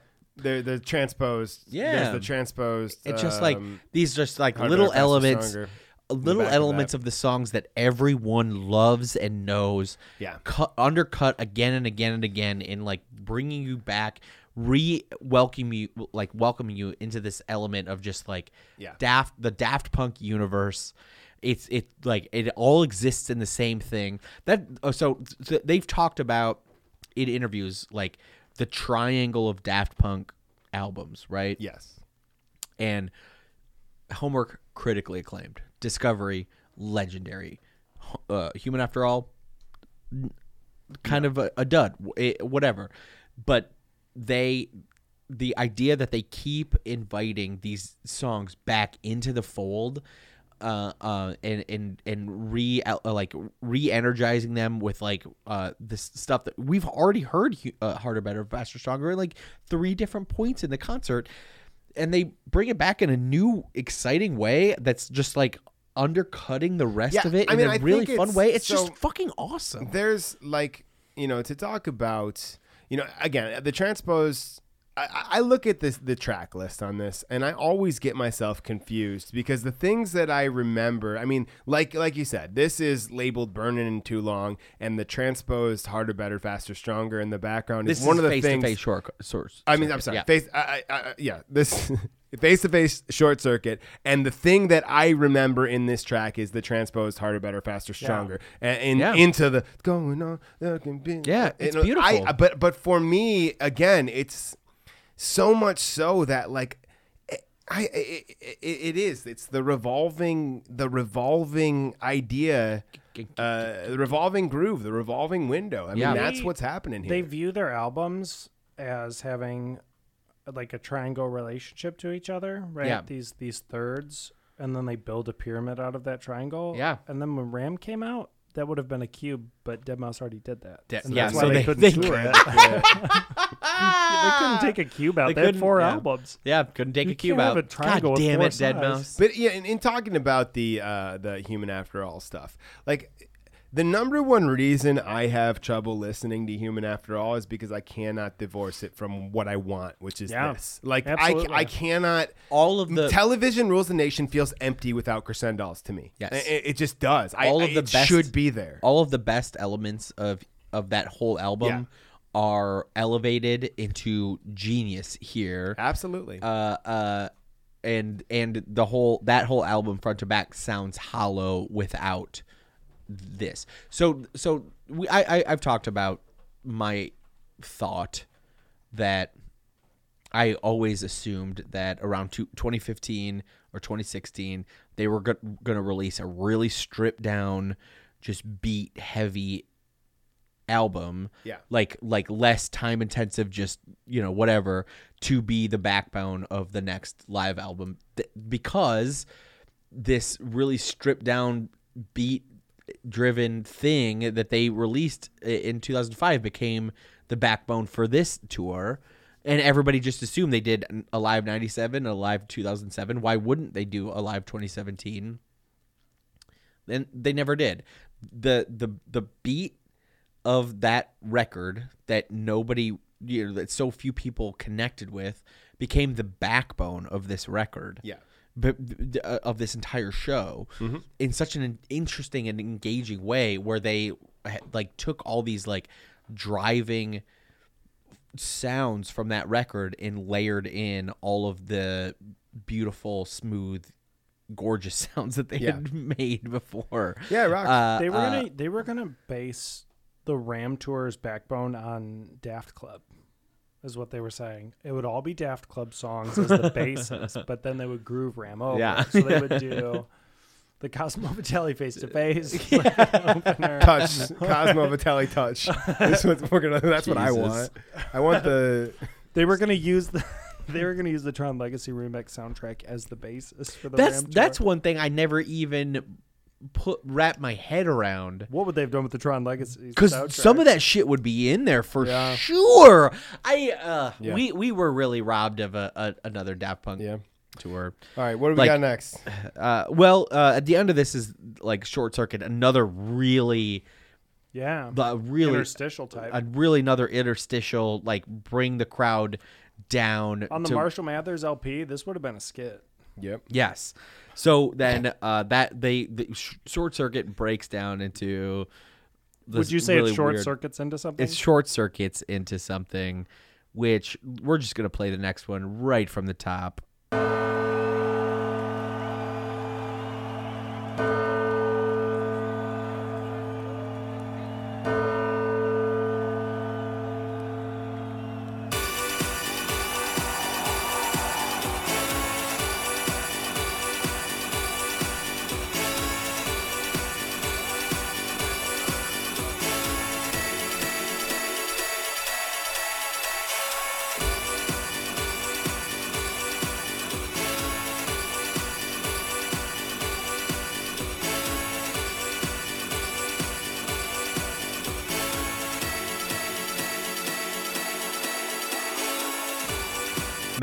Man, they Yeah. they let That's misdirection. Yes. you Yeah, know they play the bells from bait and switch. aerodynamic.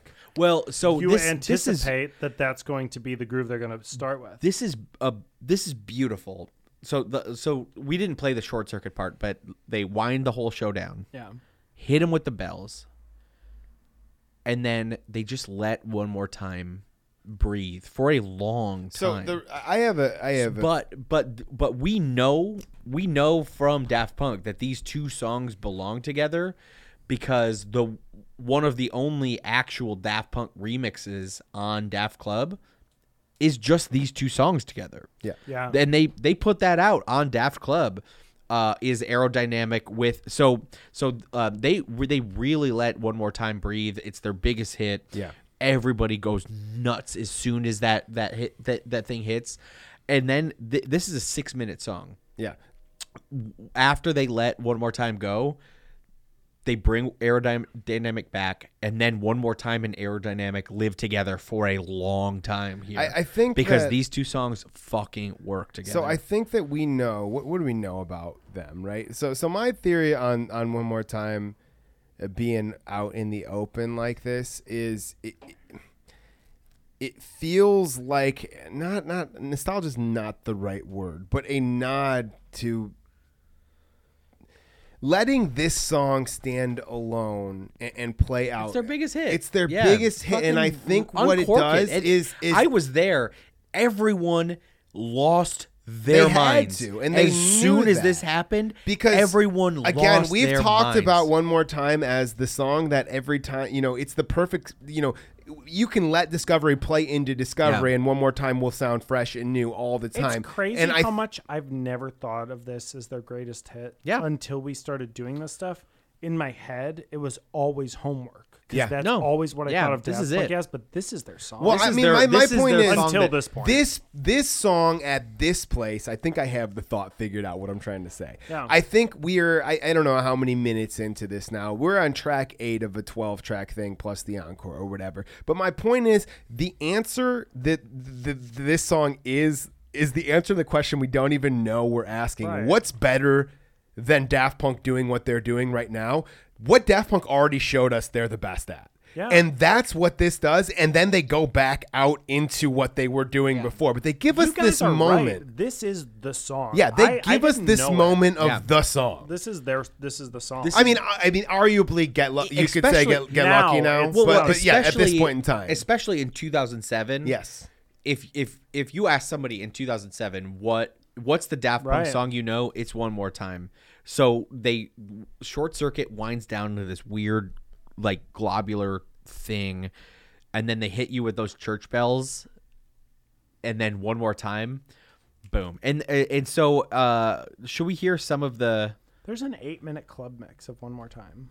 That's the one I use in my set. I should download that because I've got the I've got the five-minute version. Yeah. Yeah. So the the single the single came out with B side the Right. the extended mix. It it, it um it's really just an extended uh downbeat part which That's all you need. the the build the build tails and yeah stuff. No it's the middle the middle build Oh. is really long in it so it actually kind of makes things more a little more difficult to mix with. Well, oh well, yeah uh do we want to hear the aerodynamic mixed with them at, at all yeah, let's do it. Okay.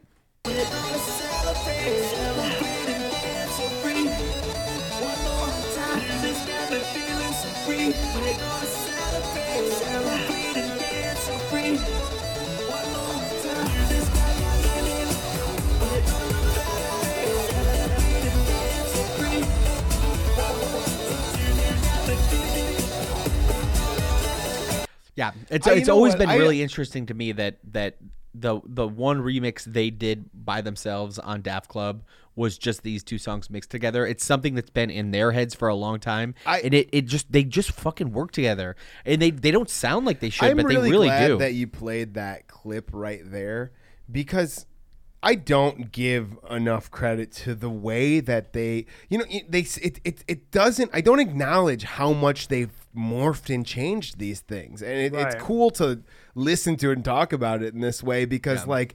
Those vocals are they're clearly one more time, but they are unrecognizable right. that's only in the way that's that only we a know couple. them. That's only like three minutes away from what we played before, which was just one more time, Right. Right, and they and they very rarely in this hour and a half ever let one song breathe by itself. Right. They specifically chose one more time for a reason, and in a couple minutes later they're doing their.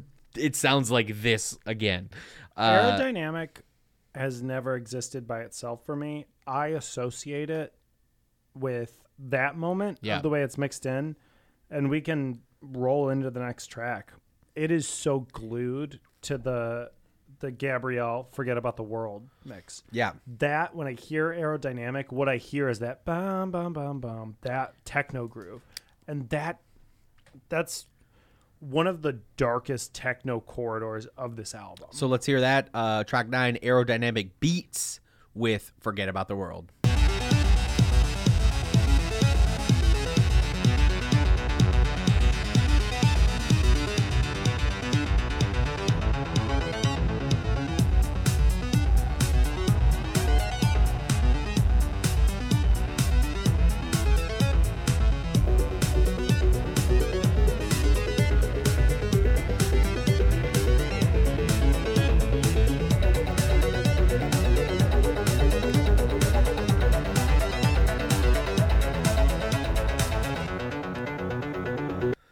I, I let's. I I want to hear what uh, Devin was also talking about. So let's go a little bit into it.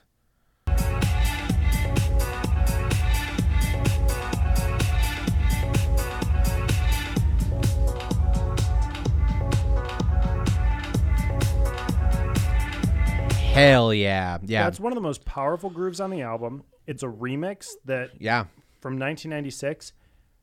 It is it's techno because it's it's atonal. You know, it's melodic. It's da da da da. It's a Daft Punk remix of another artist's song. Yeah. Uh, yeah. Which is, is- another like they only they only go to the, like the deep well, like off album well, a couple times in this. It's just, th- there's a reason why they chose this Yeah. one. Yeah. they they could have uh, they mention her name. They call it Gabrielle. Forget about the world. They didn't have to throw her name in in the title. It's cool that they did. That that thing is deep in their catalog. That remix no one ever listens to outside of this. It is detuned, and that is sound design. That uh, it's just a swell of noise. That ba-na-na-na. And that that feels like one of the most techno things in it. I mean, we we we were talking about the remix earlier. If you weren't listening to a live 2007, this would not be on your radar. Yeah, absolutely. Uh, this is the prime time of your life and the brainwasher and Rolling What if they add and one more alive song? all together.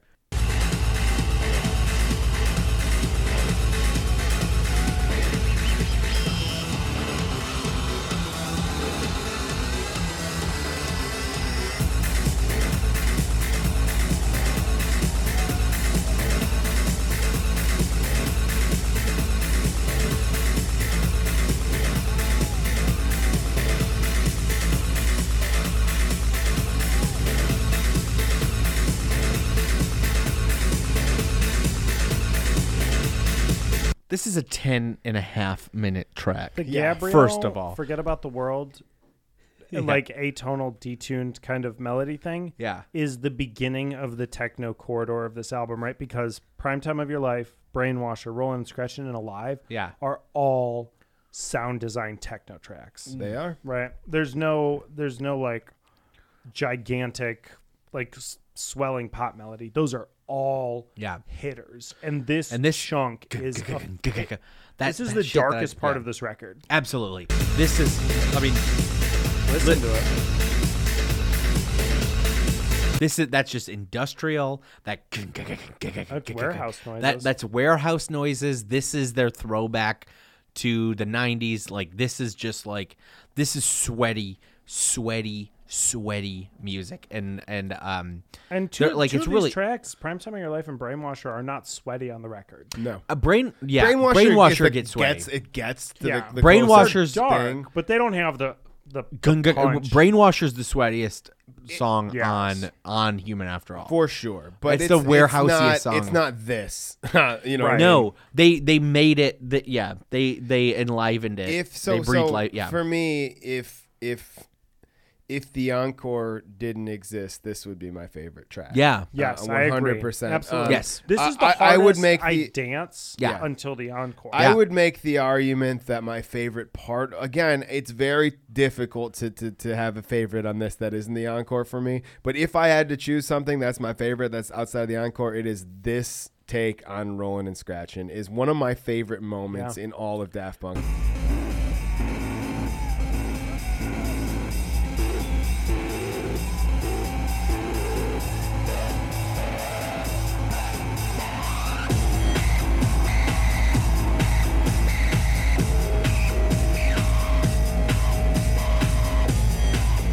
That's a really great example of how they bring the BPMs down Man.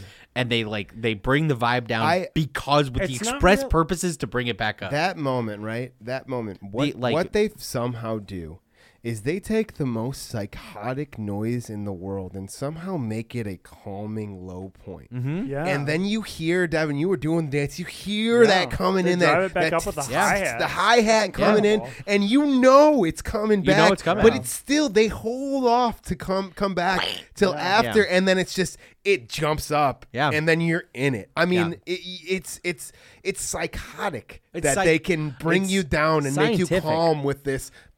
Yeah, it's scientifically, it, it's it, it's meant to cause a ruckus. It's meant to be. Man. It's meant to be stressful. Like that. I I don't. There- I, there- I think there there's a lot. Like there's a lot of people that deal with stress differently than I do. Uh, but sometimes.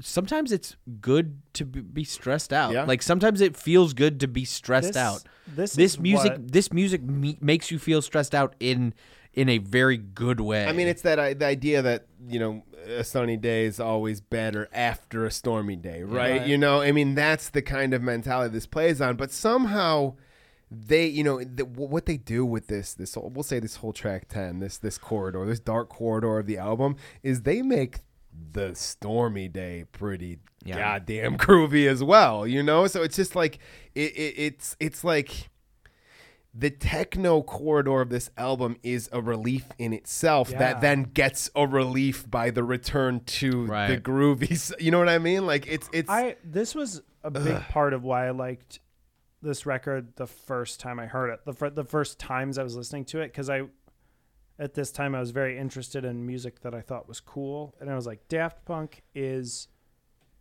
the radio, right. and I was like, now I listen to And other stuff. I'm I'm like it's very interesting to me what like Daft Punk's relationship to popularism Right. is because like they are undoubtedly one of the most popular dance acts of all time. Yeah. But they've been able to thread this needle where they're also fucking cool. Where they're Yeah. like they're they are one of the most well known things. They're established as this globally popular dance act, but they're also Dude. cool. Like like there's a there's a reason why let's- there's a reason why it's not like Chemical Brothers are playing at my house, Right. Right. Or you know, or Basement Jaxx are playing at my house. It's Daft Punk is playing at my house. Like what is like Well, I, I want to put in perspective. Find me a way to to to justify this sentence I'm about to say. What you just heard was less than ten minutes after one more time just being Right. played in the open. that's and it's, what that's it what is was incredible. So, Yeah. that's why I I It's like eight started minutes, eight enjoying minutes after that. this band again because I thought like, and, and not not not Daft Punk is good or bad. I just thought Daft Punk is on the radio, and I'm at an age where that's not what I'm interested in. And then I heard this record, and it was because it was getting good reviews on Pitchfork and stuff. And I was 14 or 15, and that's how I was gonna find out if music was good. And then I listened to this, and I heard this part, and I'm like, "This is not on the radio. No, this is this not is not- pop yeah. music. This is not radio music. This is club music." That, and I like honestly, this. that's one. That's one thing that I have struggled to convey to um, not only my fan, my friends that like dance music, Mm-hmm. but also my friends that don't. Is that there's so much to Daft Punk that you don't like. They have they have their songs that are going to be played at weddings f- until the heat death of Right. the universe, and and we all know them. and it's this one. And, and- yeah, Spread it's, some and we life ju- yeah, and we just- we just, but like, um, uh, if you love dance music, there is, uh, there is an avenue for you to love dance music or, or to to love Daft Punk. Yeah. If you if you like, uh, like Pearl Jam. There's an avenue for you to like p- certain parts of Daft Punk. If you like Pink Floyd, there's a bunch of Yeah. places. There's a bunch of entry points for you into Daft Punk.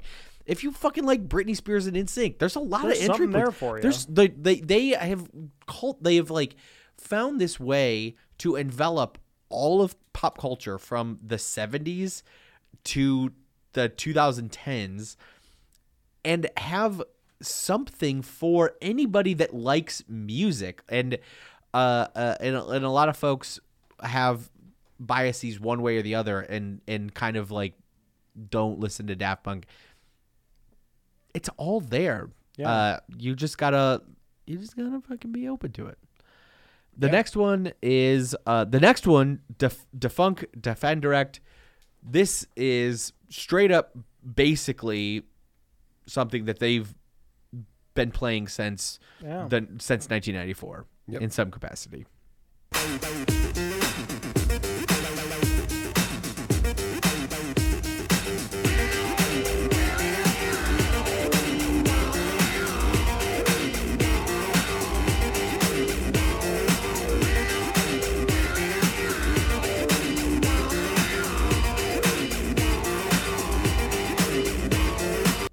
Have a whole ton to say about this one. This is just it's, great it's- groove. It's the groove. It's the acid techno bass Yeah. line, and it's it's Great groove, They great. don't, they don't need to play with it a lot. They're, Yeah, they're I- I- honoring they're honoring their roots, uh, their beginnings. Great groove. Yeah. they didn't they didn't they have not messed with it a lot from the time that they did this in This 1996. reminds me how slow the track is on its own. Yeah. it's like it's like 110 or 150 Yeah. BPM on the album in here. That's a that's a slow groove, and I Yeah. always Yeah. forget that. It's, I mean, th- this this this one again. It feels like the same mentality a- as letting one more time play out. This is a moment where you know this is the song that put them in the stratosphere or whatever, and this is you know this is a nod to that, and Yeah. it it's where it needs to be near the end. Pretty clearly its own thing, yet still Yeah. perfectly nestled into a bigger piece of the whole. You know, this sets us off for the rest of this, the conclusion, and then the encore. That that will be mind blowing. uh, which this is ostensibly the last thing that they saw at Coachella, right? Because there was no I'm very encore. curious because I d- if they don't have the encore, then this is a very bizarre ending. There's a uh, this is a this is a pretty triumphant end. It is. It's just so bizarre. Superheroes, Hey, man. even after all, Yeah. rock and Uh, roll. all right, so What this a- is boom.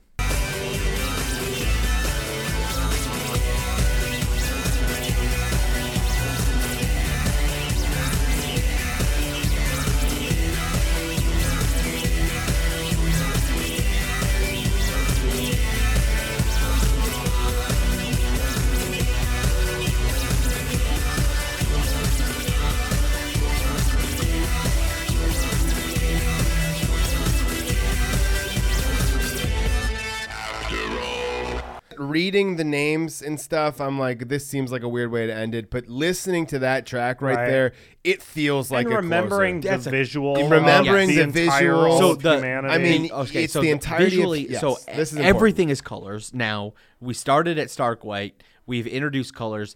Everything's rainbows now. The pyramid itself is showing human faces in the world and flowers and like these brilliant images where before all- the the pyramid was just geometric shapes this was a stunning stunning an- moment W- watching it in live thing being there it was breathtaking Yeah. This is antithetical to the message of human after all on the record. Absolutely. On the record, it is, oh, we're human after all in a disgusting, Yes, sir. unfortunately. This is That was a my- celebration And that this was is, my look, next point. We're Yes. human. we, I are, mean, we are human to Fuck, me like- as the closer to the Coachella version of this show, the pre the pre encore uh, version of this show, this is the answer to that. Yeah. This this is them entering in. You know, they entered in with the, the human after all songs leading the way, and they close with human after all in in a much in the light that we wanted it to be. Yeah. in. And this isn't explode and die in the desert electroma human after all. This is the human after all that that we we we belong. to. we are after cool after humanity is. everything that's happened we are Yeah. human that like I mean, like, I, I would it's I- like I would make the argument I- that this the the mindset of this is what gets us Ram. I I I well I in a in a way. I, I like uh the the encore was something to behold the the the way that the the stage exploded with not only light but imagery. Yeah. um because all like the pyramid itself had a lot of geometric shapes and colors and cool things throughout the the show that was very engaging and awesome. All of a sudden here with this that that really triumphant driving thing was just this like just like like a a, a a young person's eye and then an old person's like it like uh it, it was it was glorious it was it was triumphant and beautiful and gorgeous and and and inspiring This and like is- I wanted to run out into the streets and like high five folks and like Yeah. like We- it, it was really I can see how this you could close this out and, you know Yeah, this walk is away. the end of the robots, right? They say they were saying, you know, for the human after all cycle, like we thought maybe that's the end of it. This thing, this exploration of the ideas of like humanity and robots, this is the end of that. Random Yeah. Access Memories, they do the costumes and it's part of the stage show, but that album is not an exploration of any of these No. concepts. That's just that's a groovy Yeah. album interested in sound and studios and a look back on the 60s and 70s.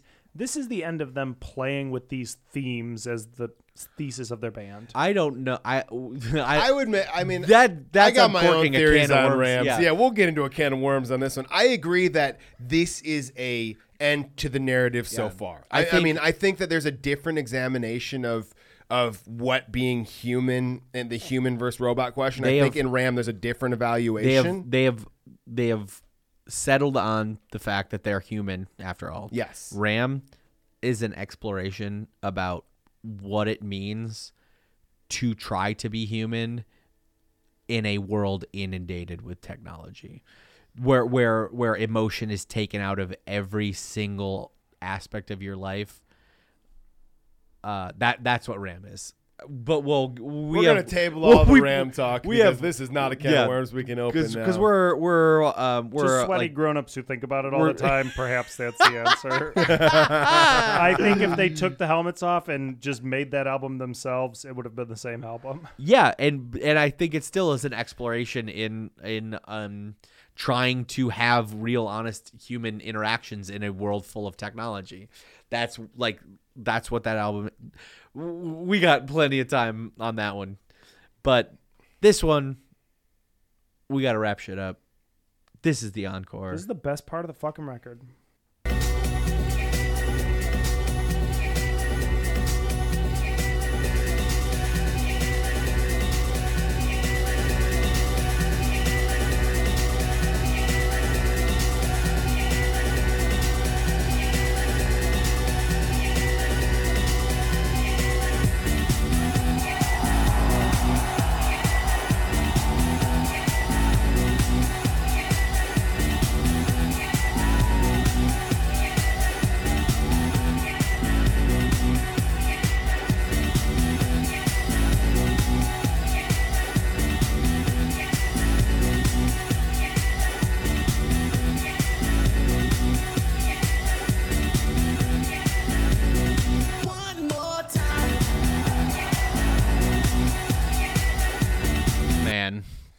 Un- undeniably great groove. Uh um that break uh that build into that break.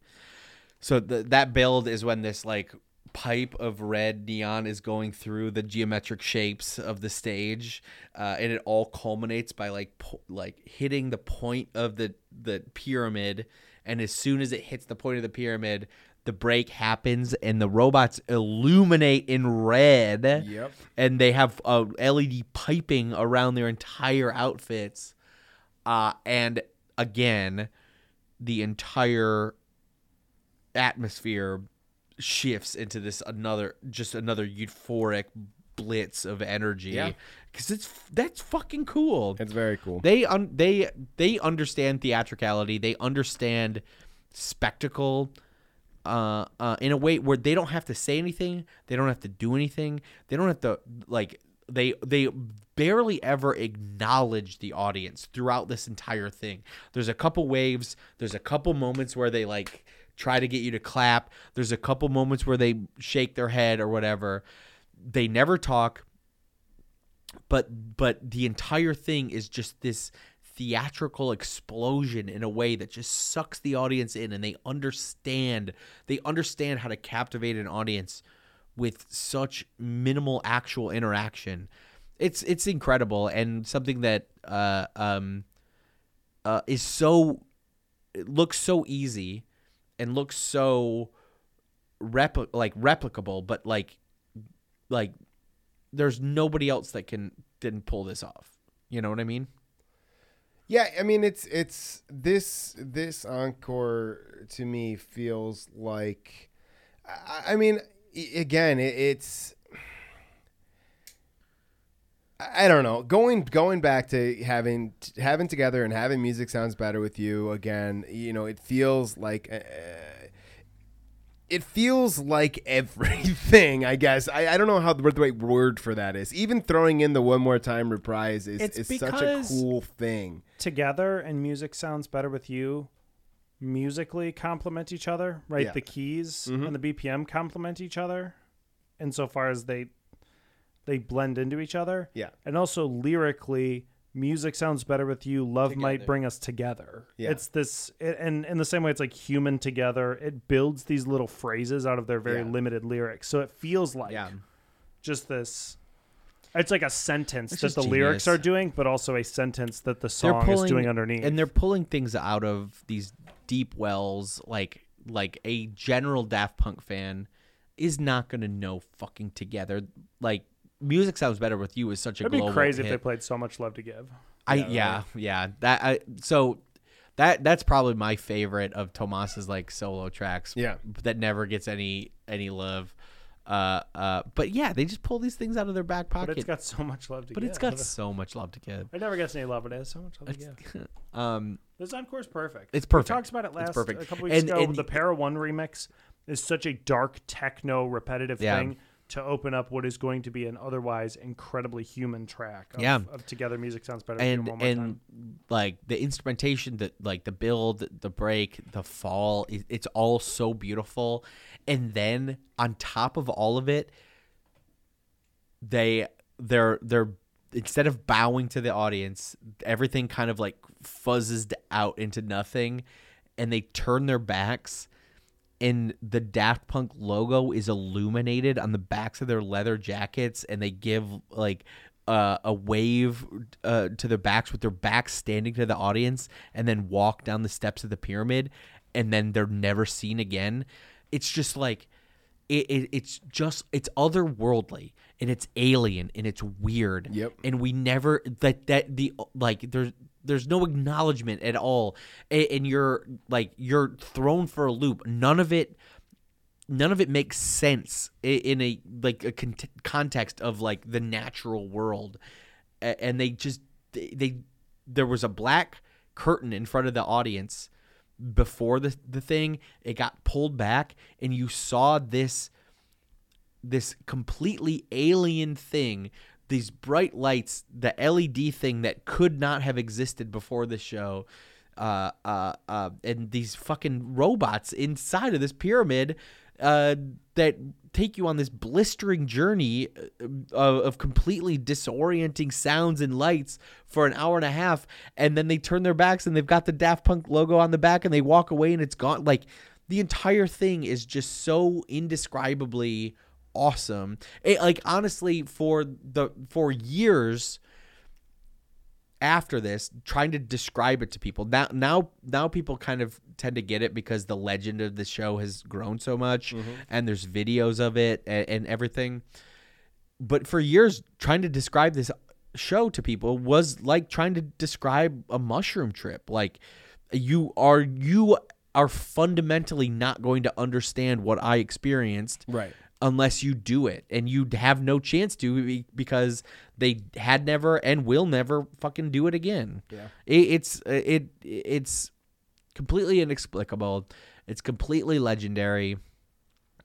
It is the best electronic musical performance that will ever exist I mean, I agree with you. and and it is it is the it this is the Mozart of of uh, us like of millennialism Yeah. uh uh of like being a millennial this is Mozart to me like in it in there's no way that anything will ever top it and and like th- that's the thing about like generational art, right? Like my kids are not gonna fundamentally not gonna understand what this was, and they're gonna have their own version of this, and that's how generational art works.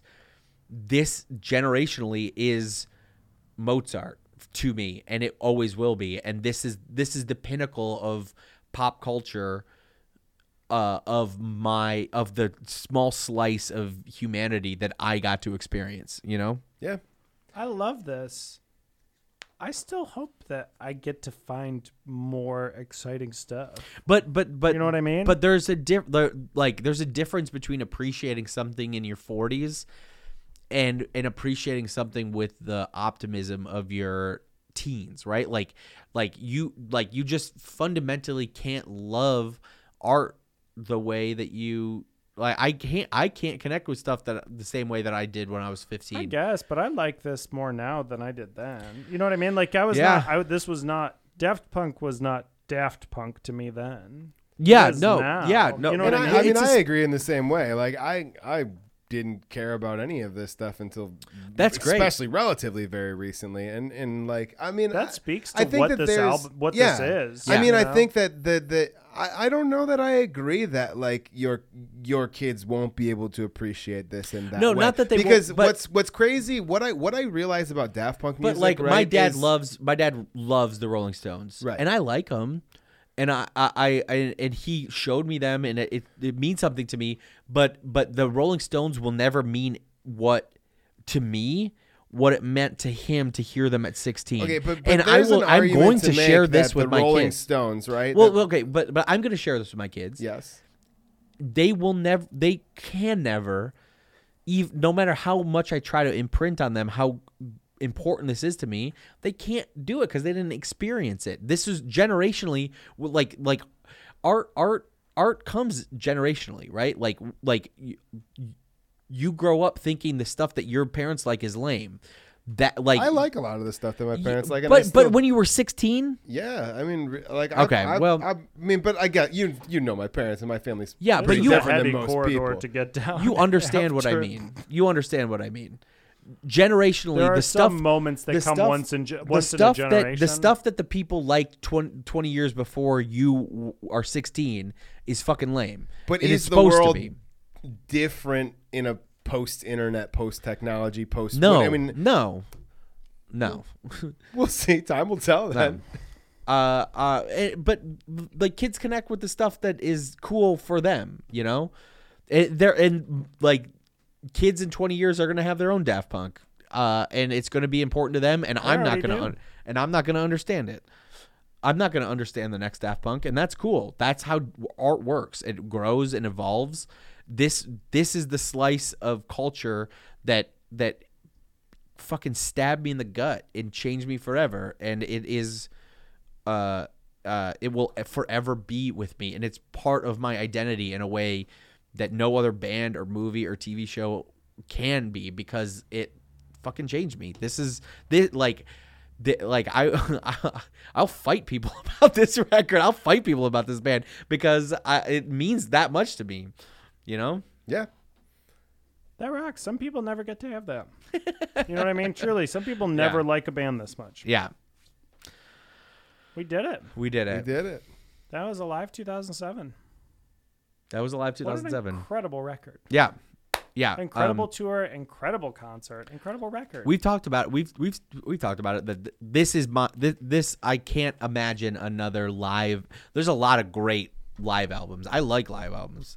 I cannot imagine another live album better than this one. Do you guys? Do I you would guys not have? be interested in Daft Punk in the way I am if Yeah. it weren't for this. do you guys? I- do you I guys agree with have? that statement so we 100%. we we uh we as a group love live by Simian Mobile Disco 2013. Go check that one out if you've never listened to it. Do you have other live records that you would recommend to people? The Kraftwerk DVD, the 2000 Yeah. min, uh, maximum minimum uh, or minimum maximum, which That is also uh, a C. It's it's also audio Yes. too. Yeah. It, that it's on spot. Like if you don't have access to the DVD, you can listen to that one great- auditorily on Spotify. great. It's a great visual show. It's a great concert record. yeah, it's very Um, cool. It's like Kraftwerk. Kraftwerk got inducted into the fucking Rock and Roll Hall of Fame just a couple weeks ago. And and if you like this music, that's a seminal moment. That's like that is a really validating moment for electronic music that Kraftwerk is now in the Hall, Rock and Roll Hall of Fame. That means that that beeps and boops are like officially recognized in the world of rock and roll, and very like exciting thing that's a for us. that's a really exciting thing, uh, for sure. I, I mean, a, a live album that I love that is completely in a different genre than this is one of my fa- favorite albums. Is uh, we've talked about the White Stripes a little bit. White Stripes, uh, a live album, uh, one of their live albums called uh, Nine Miles from the White City.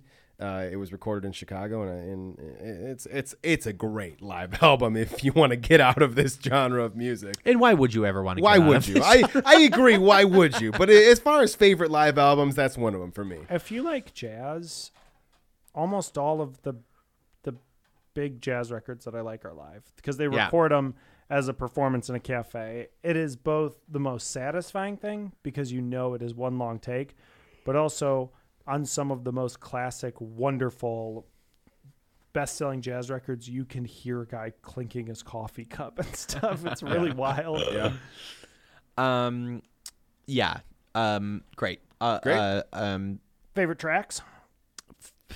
I can't. I I'm honestly going with the can't. encore, but the sleeper, it's the techno corridor. Yeah, I, I'm I'm gonna I'm gonna for I'm calling that track the techno corridor. for the sake it's it's tough man i i i'm gonna go i'm gonna in my same rules i'm gonna count the encore as an as a closer Sure. and in my my rule for the the all the other albums so far is i can't pick the closer as my favorite song so i'm gonna not operate with that on the Sure. table i'm gonna put my favorite as uh prime time the, the techno corridor Yeah. 100% uh We're prime- always on the same wavelength. yeah, for and my tracks. my sleeper for this one is is uh, television in Crescendolls. Uh, Oh, yeah. I, I I love that track. I love it so much that it it, it almost ruins both of the original tracks for Yeah. I uh, I'm I'm gonna refrain. You're okay. You're allowed to Uh, refrain. the- like we, we know how if- you if feel one about of, this. If one of these songs comes up on Spotify, I have to start the album from the beat. It's just Yeah. like one of those things No, where I like agree. if it if one of these songs shows up on a playlist, I I go into Spotify and I start the album from the beginning. I learned I, I listen to the whole thing. Good. I I like I I'm not gonna pick a favorite or a sleeper. This is one piece of music front to back uh, that it, it exists all together. Great. Um, so my favorite is all of it, and my sleeper all of it is all of it. Great. Cool. Cool. Cool. Cool. Cool.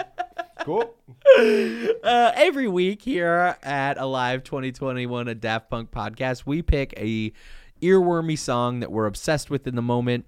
Could be a brand new artist, could be a brand new song, could be an artist that we've liked for a while and re- reconnected with. Could be uh, uh, uh, an artist that's been around for a while and we just discovered. We don't know. Who who knows? It's it's a song that we're uh, obsessed with in the moment. Uh, just to to uh, highlight some other cool people that are doing cool stuff in this uh, uh, area. Uh, does anybody want to go first? I'll go first. I was at um, some patio bar in Ferndale, Michigan this week, and I heard this song over the radio, and I heard the slap bass, and I was like, "That's my kind of groove." It's a song called "Square Biz" by Teena Marie.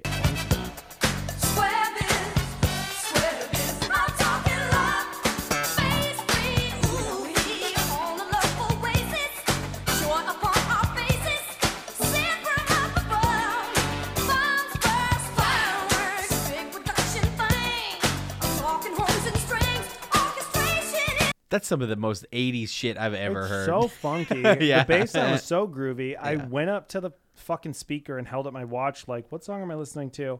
And some fucking dirtbag in like a a Ridgewood mullet and like big like Coke bottle glasses with a headband. He looked like Yeah. He looked like he was wearing a bunch of American apparel. He's like ten or twelve years older than me, and like it's still 2005 for him. Was like talking to me and like he was making fun of me for trying to figure out what the song was.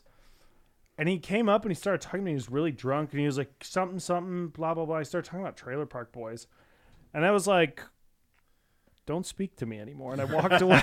I was like, "Hey man, cool. Cool, Don't man. talk to me anymore. I'm actually busy."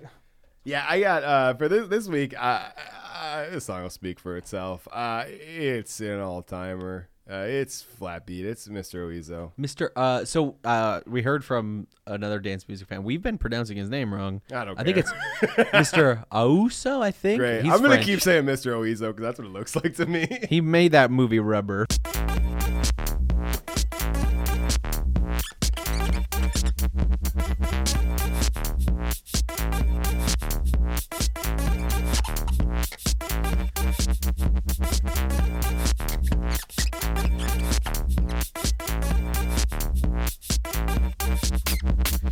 This is an this is would be classified as an all timer. This becomes the sound. This has 42 million plays on It YouTube. whips. This becomes the sound of UK grime. Yeah. And and dubstep. Yeah. During those first ten years, eight years or whatever, that I love. Do you know how Like the beginning of that sound, that like wub wub wub wub wub. you know that how like low um, shit. I yeah, love that's that true. sound that wub, wub, so wub, wub, yeah, much. that- it's yeah. That's so good. And this is like you know how um the U.S. office they have like a Homer Simpson doll on one of the filing cabinets just in the background. It's always there. Sure. Yeah. In the British office, it's it's flat. It's the the doll from Flatbeat. Oh, that's, really? That's how ubiquitous this song in I've, that I've watched video. UK Office. I've never noticed that. That's, cool how as ubiquitous this was. Wow. Back in, in like ninety, this song came out in ninety nine, and it was enormous. Yeah. and because like It I know the tune and I don't know the video. Oh, you've never seen the video? It's just that little that little yellow rat kind of doll, and That's he's like at an and he's in an office and he's signing papers. I've You've never, never seen, seen it? that, no. Uh, it's very cute. It's I like love this, this tune. It's just this muppety looking little guy, and he's uh, like he's the What a good he's like a business office like leader, and he's signing papers and stuff. It's Do you cute. think he it's cool. directed the video? I'm sure he did. sure he he's did, a yeah. he's a art guy. I gotta watch he's his he's got a he's got a I've seen Rubber, but I've never seen the other ones. I'll watch all watch of them. them. he has a new movie. He has a new movie coming out, and the whole premise is, what if you find a fly the size of like a golden retriever? I'll talk to him about it. I know. That's happened to me before. Uh, but yeah, that I mean that song is, um, is just part of this music. L- It like Yeah. a, a part of the DNA of this music. Yep. It's like one of those ones that sucked into the ribs and just became uh, uh, important to the rest of it. You know. What you got? I got uh, a group called Heavy Baile from Brazil. Uh, this song's called Serenata, and it it's awesome.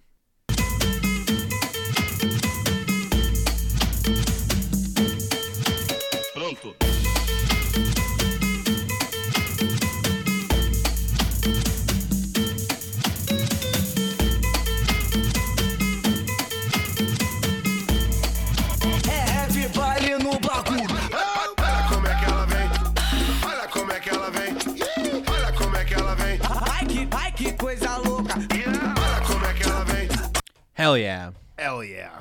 yeah. Uh, cool shit from Brazil. Sounds great. Yeah. Um, I randomly stumbled across that. You've been listening to a lot of world music lately too. have. I, I like like.